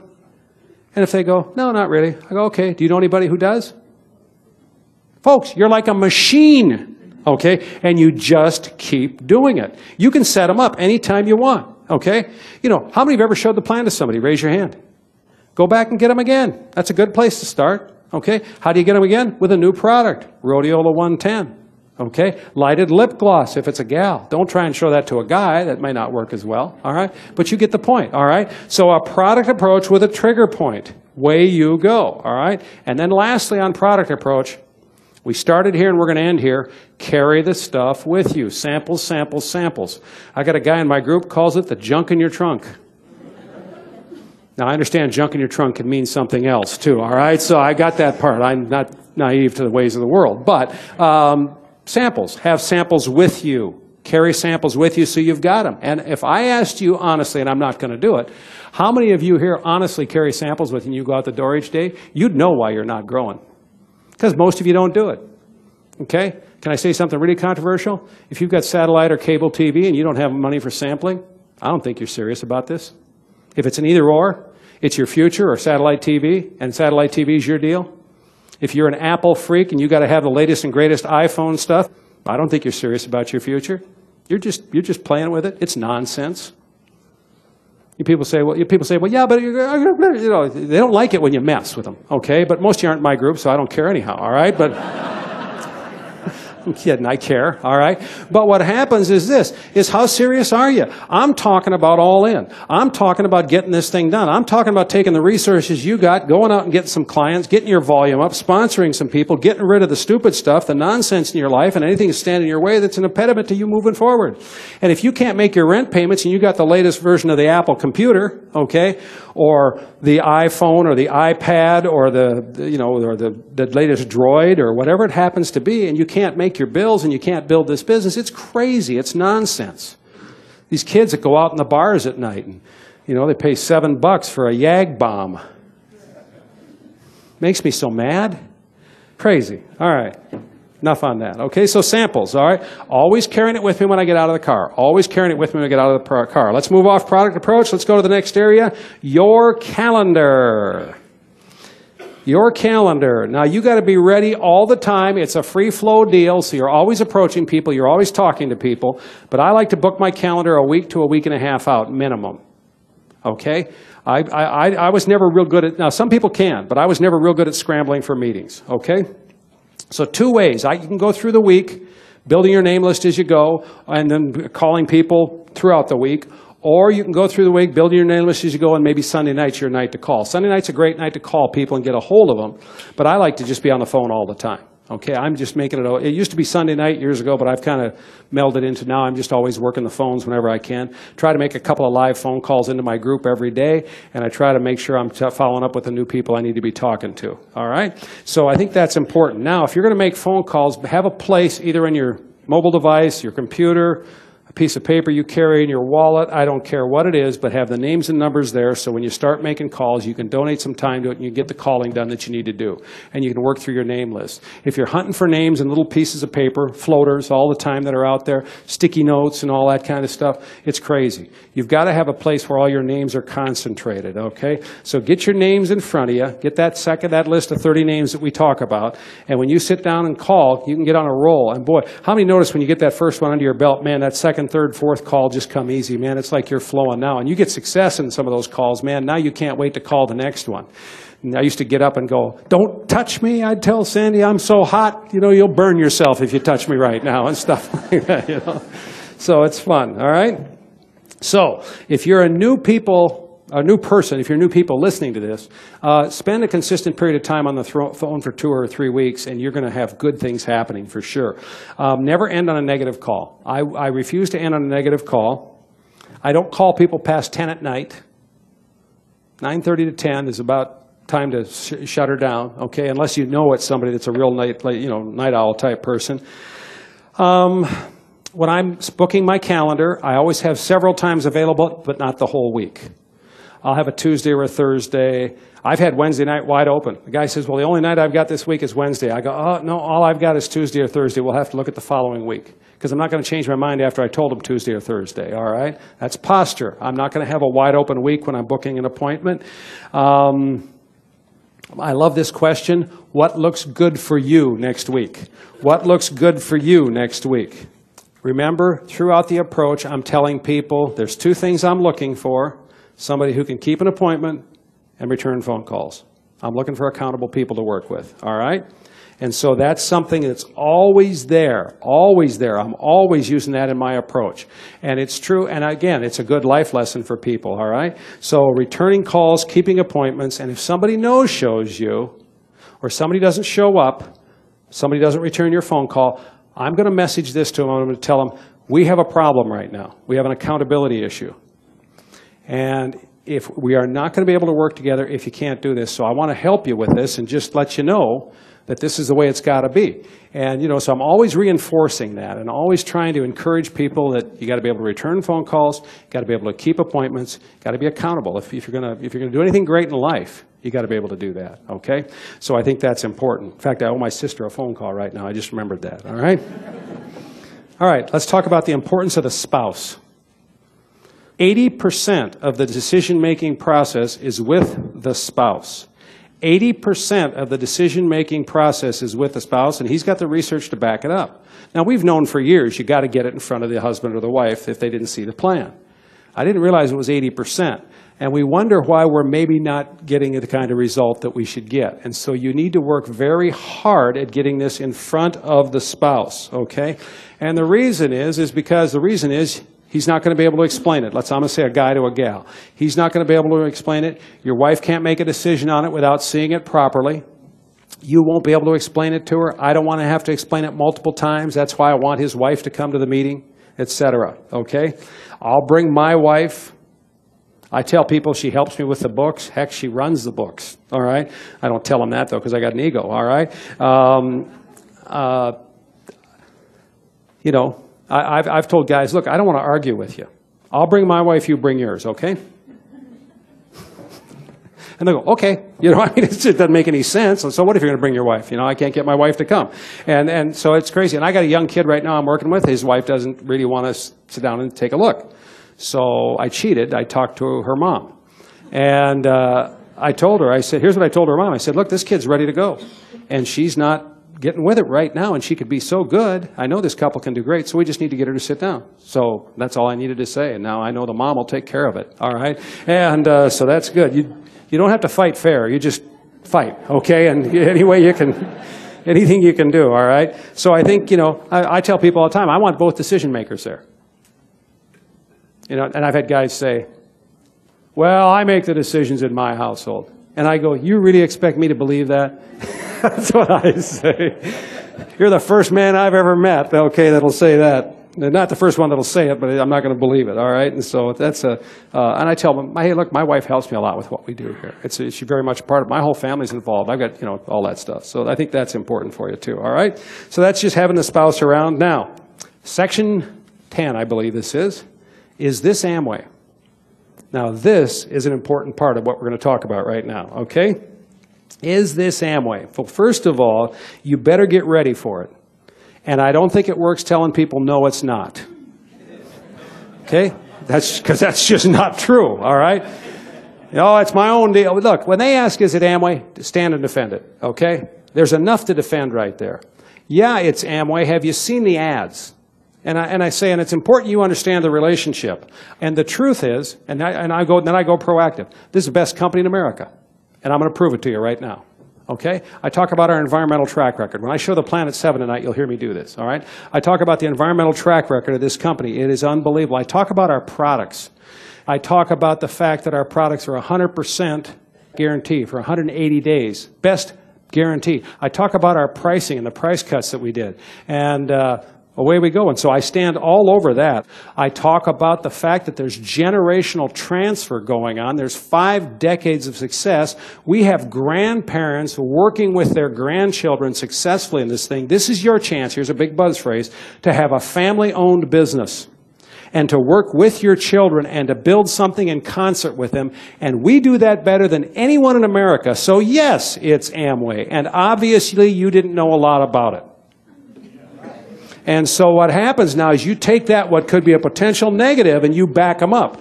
You scramble them before they scramble you.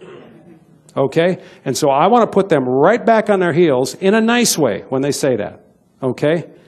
And then they'll go, and I'll say, and if you haven't seen it, this is my last point on Amway. If you haven't seen it in the last 12 to 18 months, you are missing it by a mile.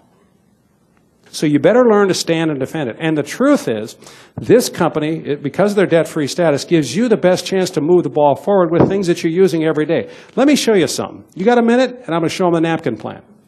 And I'm going to show them. Now, and, and, and when, I, when I get bold with the napkin plan, I want you to tell me what you can say no to.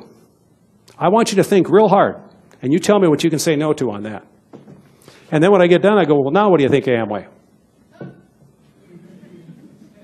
Now, at worst, you're going to slow them down. At best, you're going to turn them. Okay? And you'll know what kind of response to give them when they say, well, would this have anything to do with Amway? Or, this wouldn't have anything to do with Amway, would it? I'm going to respond different to those two people. Okay? You bet your life it has to do with Amway. And it's obvious by your response you don't know what you're talking about. And then you want you, know, you think you didn't set him back on his heels with that? Folks, why play chess when you can have verbal fisticuffs like this? This is just awesome. Okay, I mean, and and people say, well, you you you got you just you got a smart mouth on you, and I do. Okay, but I didn't have it always. I just used to get mad and want to hit people and stuff like that. Now I just like to embarrass them. All right, but if some you can tell how people respond, and so you get all over this thing in a good way, and away you go. But you got to be able to stand and defend this business. All right. And um, it's okay to tell them you're affiliated with them, but it's not okay to say no. We don't do that. We don't invite people over for pool parties and spring the Amway sales and marketing plan on them. I've never actually met anybody who did that, but I've met people who said that's, that's, that's what happened. We were invited over for a dinner party, and then they talked about Amway. They set this little board up and talked about Amway. That's wrong, folks. If you're going to invite them for an opportunity, you need to invite them for an opportunity. If you're going to talk about the product, you need to talk about the product let them know it in advance, okay? And then I pitch this. This is the last thing I pitch in this business. You ready? Whatever it is you're doing, there's different ways to do what you do, and, and obviously within the realm of the Amway business, there's a lot of different ways to do this. And so have you ever seen it? I don't think so. I don't know, okay? Well, that proves you haven't seen what's going on, okay? Here's another way to, to handle it say, well, obviously, then you know about the generational transfer that this business has. Can you explain the whole integration process to me? Because I'm a little bit confused on it. Well, well, you know, I understand how the concept works. Okay? And then here's my always been my answer. Well, that's the most important part of the concept. And so unless you can explain that, you really don't understand. So could you please explain it to me? Conceptually. Now what do you do? You've got them all screwed up in their head. All right?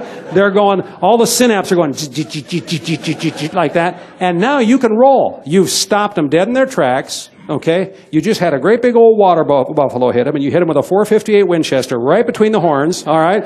You've slowed him down now. Now you can go on the offensive, and you can counter parry. Okay? But if all you're doing is trying to defend and let them just jump all over you and rain on your parade, you're not going to win. Folks, it takes a long time to learn this stuff. This is critical stuff. And if you didn't have the ability to do it, I wouldn't be here today. Okay? You can do this thing. Absolutely. When you hear the rally portion of tonight, you'll understand how little uh, we knew coming into it. All right? Let's go to the next step. Fine tuning. Okay, this is your fine tuning of you fine tuning your invite. All right?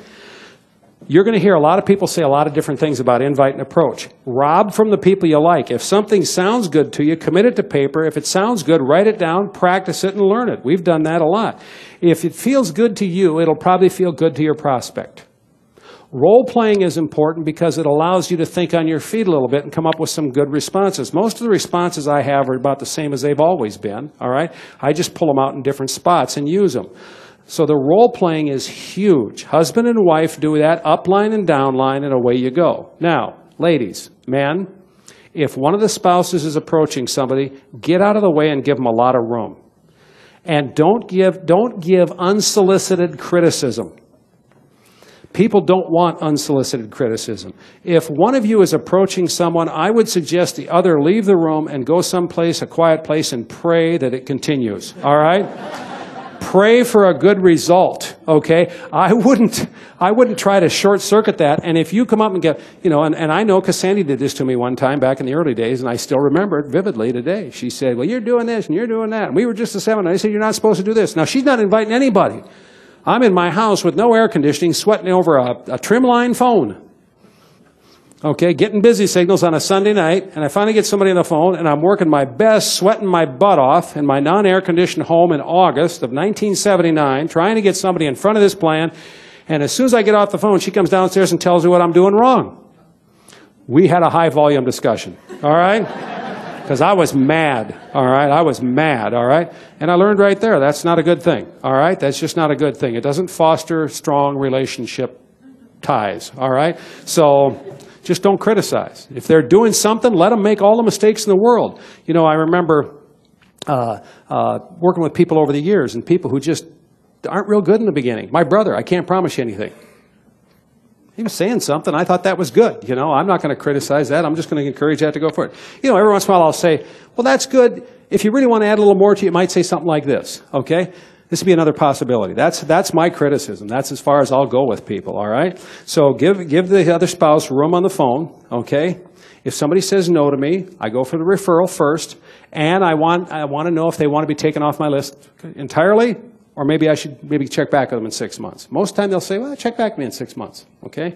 Uh, so that's good. Um, somebody who's had a bad experience with this industry, okay? In the whole direct sales, network marketing type deal. They've had a bad experience. Here's my question. Have you ever had a bad experience with a, somebody in the car business? Raise your hand if you've had a bad experience in the car business. Raise your hand. Yeah, that's most people in the room, okay? At least the ones that aren't too tired to raise their hand, all right? And so you, everybody's had a bad experience in the car business. June 30th, there was a three lane highway. The first lane's wide open. Cars are going about 45 miles an hour. I got my Cadillac. I take and I looked left that first lane. I go, I'm just going to jump on that. I'm going to jump on Highway 41 and I'm going to head north. I was over in Fond du Lac, Wisconsin, and I started to pull out. And the next thing I know, I saw something flash across my front bumper and I got hit. And my car flew about 35 feet, knocked it up on the side of the curb, crushed the left front of it, and a five ton truck went right over my left wheel okay, and just flattened it right on the ground. And about $13,000 worth of damage, and man, I got snapped around. It's a good thing I'm a highly conditioned athlete, okay, because I could have, guy my age could have been hurt, okay? And uh, the guy in the truck said, I thought I killed you. Well, what happened, he was coming down out of the second lane, doing 45 miles an hour, and I didn't see him, okay? So it was a bad deal. It was a bad deal, okay? That's a bad car experience. Guess what? I got that car back now and I'm driving it again. Okay? And everybody has a bad experience in the car business. That doesn't mean you quit driving cars. If you got roughed up by a salesman one time or a bad dealership, you just don't go there anymore. But you go back. It's, we're, we're, the, we're the good dealers in the business. So I tell people that. Okay? I talk about it's a, if you haven't seen this thing in the last three or four years, it's a brand new day. It was April 3rd of 2006 we launched the web tour. Okay, that was the first time we ever really went online with any kind of training or anything like that. Were we a little bit late to the party? Probably. Okay, 9-1 of 2010 is when the whole transformation at the company was over. 9-1 of 2009 is when they started slashing prices. It's unbelievable what this company's done. So you've got a lot of reasons to go back and talk to people all right, about this business. And you've got a lot of things that you can bring up with a stubborn person that hasn't taken a look at this thing, you know. And, uh, you know, if, if, they uh, had a bad experience in this industry, just tell them it's different, okay? And uh, if you get somebody who's really stubborn, I just throw the rule book out and I speak from the heart. And I tell them what I've seen. You know, at some point in time, you just bail, you forget all the technique, and you just talk, all right? When people say, I don't have any money to invest, We're fully capitalized. I'm not looking for your money. Okay? I'm an opportunity guy. I'm not a venture capitalist. I'm not looking for money. All right? What's the name of your company? I tell them. It's Power Wave Marketing Group. That's the name of my company. Carry a business card. Okay? You know my business card that I carry the most? It's a really nice, uh, uh, glossy white with raised gold lettering that says Hawkins Enterprises Incorporated. It says William E. Hawkins, President and Founder, and it's got my voicemail number on it. And that's my card. People go, what about your website and all that? I don't have a lot of success having somebody go to my website to look what I do. In fact, I have had zero success with anybody going to my website to look at what I do. So I have a website that I will take them to. Okay? I'm not just want them to go and cruise around. Once they've been in there, they can go back and look anytime they want. But I want to give them the tour. So I choose to have a pretty plain generic business card, and then I'll put on the back of it, which is not glossed, I'll write down the information that they need. Okay? That might be my mobile number, it might be my email address, it might be my website. But I choose what to give them. I'm just not going to frisbee cards out there. So I'm very selective in how I use a business card. But having a card is really an important thing, especially if it has the name of your company on it. Okay? I had a guy one time ask me, I learned this from Theron. He goes, What's Hawkins Enterprises? I go, That's what you put on your card when you don't want to tell somebody what you're doing. and he looked at me like I was strange. I said, I don't want the card to tell you what I'm doing. I want to tell you what I'm doing. I mean, so that's the idea behind it. So what's the name of your company? Tell them, all right? dress. And more than dress, personal hygiene. Okay? I think you can be out in a pair of blue jeans out running around during the day and a nice shirt or something, as long as your personal hygiene is good. Okay? I shave every day. First of all, I don't like stubble, but I just like to shave. If you're a smoker, you got to really work hard to cover that up. All right? That's, that, you're becoming a dinosaur if you smoke cigarettes right now. Okay? And in fact, they make you stand outside now. You can't even do that inside in a public building anymore, you know? And state employees, and I'm sure in California, the same as Minnesota, right? Yeah, you can't, I mean, there's, I think there's, what, four states left where you can smoke in a restaurant? It's unbelievable. And so, you know, that's, a, that's not a, what you call a real enduring thing, okay, if you have cigarette smoke all over you. So you've just got to be careful. My wife's got a nose like a retriever. She doesn't like cigarette smoke, okay? So I'm not down on, I'm not down you if you smoke. You just got to be good at covering it up. Okay, um, you know it's probably good. You know I've got Invisalign braces I'm wearing. Not right now. I took them out to do this, but I've got Invisalign braces. I'll wear them the rest of the day. People go, well, why do you? You're 59 years old. Why do you have braces? My teeth were crooked. Okay. And after 58 years, I got sick of it. And I go, I'm going to fix them. All right. And then I'm going to have veneers done in the front and I'll have a perfect mouth. And so when I'm in my casket, I'll have a big smile. And everybody. the only instruction I've told Sandy is show those teeth. I got a lot of money invested in them, okay? I'll be the only guy with my mouth open and my lips pried back, okay? Because yeah. I got a nice Mercedes walking around in my mouth. Anyhow, so what happens is unbelievable. And I have really had, it's amazing what they're, now he's moving them up and down. They can do all sorts of things with that stuff. It's the craziest thing. All right, so let's get back on the subject. That was a little bit of an ADD moment. Let me get you back. Okay. So your dress, your hair length, the way you attire. Um, I got a young kid right now that's looking at trying to get back in the business. He's just stone broke. He's got piercings and tattoos all over his body.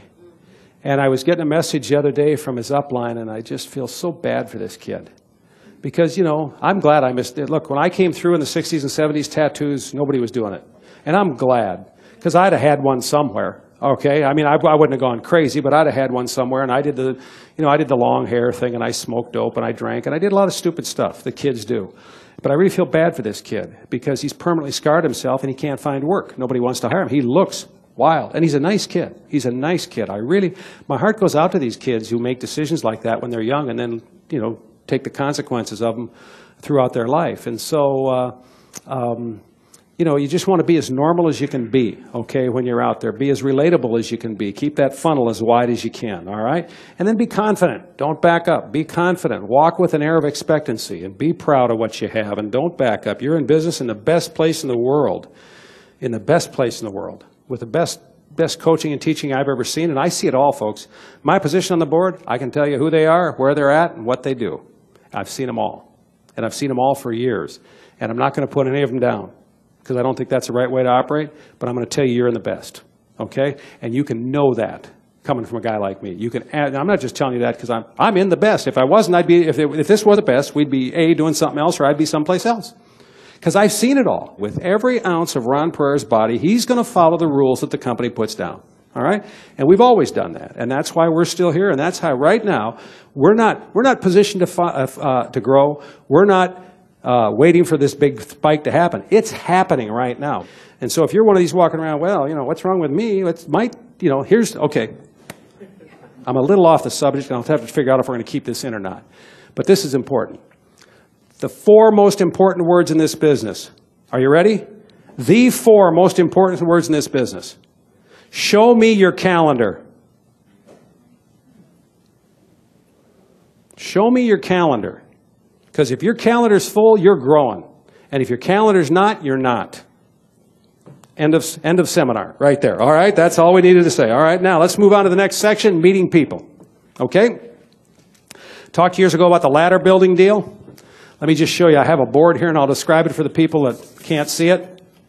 I think I have one of the markers in my pocket. I usually come home with two or three markers after every function I do. But anyhow, uh, this is the ground floor and this is a step ladder, okay? And this is the first story, the second story, the third story, the fourth story, okay? So when if I have this ladder and I push it up against the building, it's an extension ladder, and I put it halfway up the first floor, and I say to you, hi, how are you doing? And you go, great, how are you? We've now gotten to the first floor. I salvoed it, you push the ladder the rest of the way up. I say, do you live around here? And you say, yeah, I live in Rockland, okay? And you, so now we've got to the second floor. Well, what do you do for work in Rockland? Well, I'm a postman. Okay, great. You work for the U.S. Postal Service? Uh huh. Okay, great. What do you do for the Postal Service? And he says, I'm in charge of security so nobody gets shot at the post office or something like that. I don't know what people do at the post office, all right? So now I've gone one, two, three, four, five stories high with this guy. Between four to seven exchanges, you now have the beginnings of a relationship with this person. All right? So you want to learn to ask those questions, okay? And see if you get a proper response. That's ladder building. That's what I call ladder building, okay? So you get into that. So four, five, six, seven exchanges, now you're starting to have a relationship with this guy, all right? Question two is always, do you live around here? How are you doing? Hey, I'm doing good. How are you? Great. Uh, do you live around these parts? Yeah, I live right over in Rockland. Okay, it's always my second question. I can get to the second floor with anybody. All right? Now, every once in a while, like one in a hundred people will go, why do you want to know where I live? You know, or something like that. I go, oh, hey, forget it. You know, I just, you know. What do you say when they go, why do you want to know that? I go, geez, because I'm trying to approach you for Amway. That's why I want to know that. But that kind of blows the approach if you tell them that, all right? So it's really tough, all right? They get you, well, anyhow. All right, little comic relief there, all right? Now, questions. These are questions you can commit to paper and you should get. What do you do for a living? That was number three. How long you been doing it? Do you like it? Do you see yourself doing it the rest of your life? You ever thought about doing anything else? You got any projects on the outside going? Do you ever look at any projects outside what you're doing? Does your wife work? What does she do? Do you have any kids? It's all designed to take you to a place where I can get the message. Are you pretty well locked into what you're doing, leaving your options open? You know, all those kinds of questions that are out there. You got, any, you got anything else going on the side? What's your plan B? All those kinds of things that you can ask, okay? And I just have them just, just kind of in my head, rattling around, away they go. And then the transition is the reason I'm asking this stuff is because I've got a business model. I've got a, I'm a small business owner, I have a business that's growing. I'm always on the look for somebody sharp and ambitious. You got a minute, I'll show them the plan. Okay, show them a quick napkin plan. Greatest two step in the history of the business is the napkin plan. Underutilized, unbelievably, but it is the greatest program for finding out where people are really at because they can't say no to anything. Okay? Are you using the stuff at the store? Of course you're using the store. I mean, who can say no to anything on that? Okay? If they say no to the napkin plan, they're irrational. That's the only thing you can, that's the only thing you can come up with. All right? So, the questions are important, okay? And then I love to tell people, you strike me as somebody who's ambitious, et cetera, and away we go. And then I'll, I, the worst I want to get is a name and a phone number. Name and contact information. I like name, phone number, email. Because if I got their phone number, I can text them. If I got their email, I can email them. All right? I don't try to communicate with people through Facebook and all that kind of stuff. If any of you know, my Facebook stuff is I got like 400 friends. I know every one of them. And I got a lot of my friends that aren't my friends on Facebook okay? Because I don't like their friends, Okay? And if you're friends with somebody I don't like, I'm going to get rid of you and all those friends. Okay? That's the truth. All right? Facebook is a great place for a social network. I don't think it's a place to cross line in a business. I really don't. Okay? And I know it's cool because you want to be friends with the diamonds and stuff like that. Trust me, that ain't cool. All right? Uh, I want to take advice from somebody who's linked to me financially. That would be Theron and Ron, and I can't find them on Facebook. All right? I just can't do it. I also like to have a Facebook site. It's been a great way over the years in MySpace to keep an eye on my kids all right, and what they're posting on their sites and stuff like that. I've always liked doing that, and every company in America is doing that today, all right, and. Uh, so, you know, I just, I think it's okay, but I'm, i want to communicate the old-fashioned way, and it's a relationship business, so I think it's really important for us to have a voicemail, or excuse me, a phone number, an email address, and then I can text these. And I do a lot of texting, okay? I've got a guy, my next-door neighbor and I are sitting down Sunday night, and I'll text him when I hit the ground in Minneapolis, and then what we'll do is we'll figure out what time we're going to get together on Sunday night. I saw him yesterday and talked to him for a little bit. You know, it's just, uh, I think texting is great from that standpoint. So it's just important to get a name and a number, and when I've got that contact information, now I can run with it and away we go. So it's good stuff, all right? So that's just on meeting people. Let's give you some final tips and we'll be done. Um, put the stuff that you need to have, the real key things that you need to learn, put them in front of you on a regular basis. Carry it with you. And when you have a spare minute, read it, okay, and go through it. Make sure that you do role play, all right? And um, when you get stuck, I have two things that I say when I get stuck. And if I'm in the middle of a conversation and I'm not quite sure where it's going, or I didn't hear it, or I don't know what to say, I'll say, Pardon me, and I'll have them repeat it. Or, I'm, I'm sorry, I didn't hear you. Or, huh? You know, huh? Huh is a good one, all right? So that works, all right? If you need a little bit of spare time, you know, you can say, pardon me, could you say that again? And uh, just have them repeat it. And then while you're doing that, you're thinking like crazy, okay, what do I need to say for this? Okay, that's good, okay? It buys you a little bit of time. Um, I'm still a believer, if you're at home, of having a pot or a pan on a counter for new people. I'm still a believer in that. Because if you get tongue tied, you can always knock it off the counter, let it bang around real good, okay? And then say, oh man, I got to let you go. I just knocked something off the counter. It's not a lie. You did. All right? You don't have to tell them whether it was on purpose or not, okay? But that really works for new people. I'm telling you. And when you're really working the phones there, how many of you have had a time where you just want to get off the phone? Yeah, and you're you just can't, you, you, it just isn't going well. You're not saying the right things. You're getting beat up. That's where the old pan on the counter is really your best friend, okay? Something that's big and loud. Best thing would be like a cymbal on concrete or something like that, you know. I've actually had it where I knocked it off the counter and take the phone and let it, you know.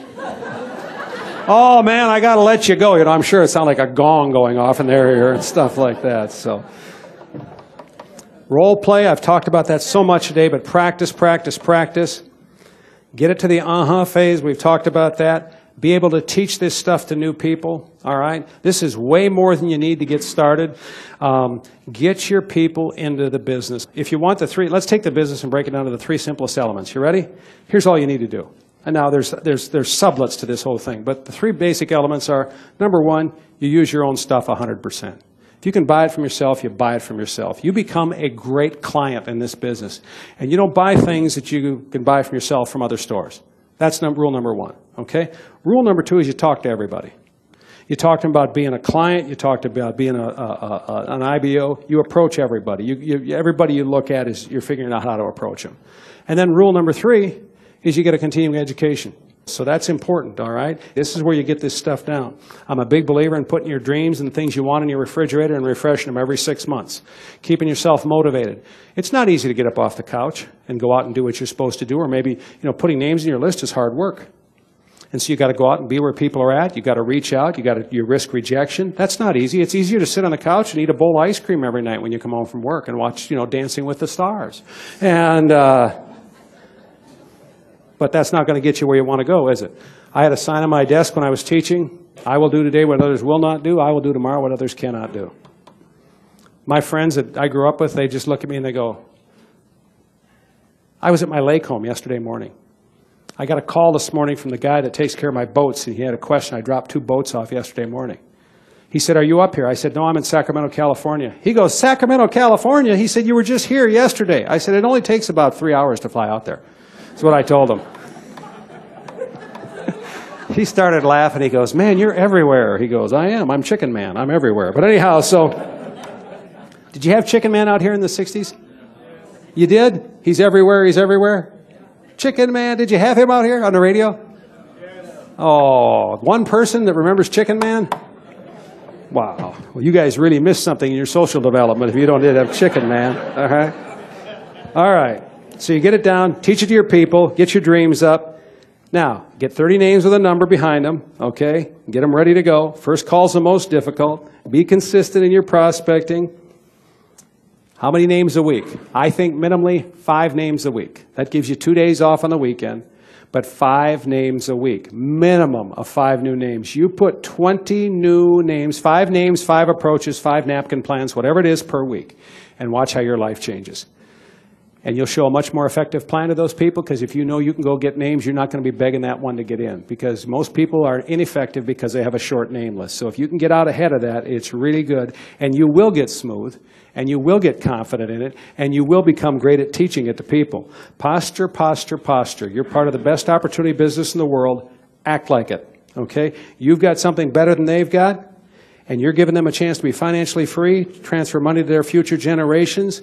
Uh, if, if, if they're looking great, don't beg anyone to get in. Don't beg anyone or even give the hint you're begging them. It's a mistake. Look where we're at. All right? This economy is tough. It's going to be tough for a long time. There was a lot of economists that thought whoever was elected on this election cycle was a sitting duck as president. There was nothing they were going to be able to do about it. And, uh, I, you know, and then you take a look at the massive debt that we've accrued and what's happened. And it, it kind of, it's, it's wood ticks, lunatics, politics, folks. It's all the same, all right? I mean, it's just, it's so, if you're sitting here today and you're looking for a political solution, there isn't one all right? You've got the solution right in your hands. You've got the wherewithal to make this happen. And uh, we'll continue to move this thing forward. I will continue to stay on this cutting edge. Look, I'm 59. I'm not dead. I'm not going to let you young guys get away from me. I can outwork any of you. I don't have a job, all right? And so uh, I'm not going anywhere. We're going to be in the hunt. We're going to be in the process. I'm going to be, I, I figure I'm going to dog this thing until I'm 70. I got my kids coming behind me, and they're doing an awesome job with this thing. We're building generational transfer. We're doing it the way it's supposed to. Trevor Baker, okay? You got the Tillis kids in here, right, in this room today. You've got uh, uh, uh, Pete Hirschman Jr., okay, here, who is just one of the Hirschmans, some of the neatest people I know in this business, okay? You've got uh, Jim Puryear, okay, and Kelly. You've got Ryder and Nicole, Nelson, Erickson, okay? You've got David Felber and Jamie. You've got so many great examples, and it's happening right before your eyes. We ought to be screaming this from the mountaintops, folks. We've got great stuff. I've got my kids coming along. I hope you create an environment where your kids come with you, and you know what will create that environment? You give them something so great to lose, they can't say no to this opportunity, all right? There's nothing else my kids can do economically that'll ever benefit them like building this business, and they know that, and we've always kept a positive thing around the house about it. So a lot of information here today This is almost like a root canal for me to give a talk like this because when I have to stay on point this long and can't hardly wander off at all, I did a few times, it just about kills me. But I really appreciate you coming out, and I hope you got something out of this, and I hope you take the message and really go forward with it. God bless, guys. Okay.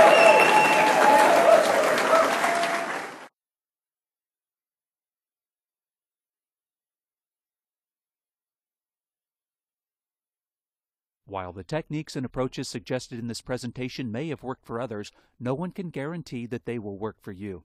We hope, however, that the ideas presented here will assist you in developing a strong and profitable business. It is important to emphasize that success in any business opportunity does not come without hard work. Purchase of this product is optional and subject to the refund policy described in your purchase agreement for business support materials. Purchase of future business tools can be discontinued at any time. The financial achievements depicted in this presentation may reflect income from sources other than Amway, such as earnings from the sale of professional development materials or other businesses and investments. Experience has shown that IBOs who build the most successful businesses do three things. They sell to retail customers, register others to become IBOs, and develop product knowledge by purchasing products for personal use. This presentation is intended for existing IBOs only and is not authorized for use with prospects.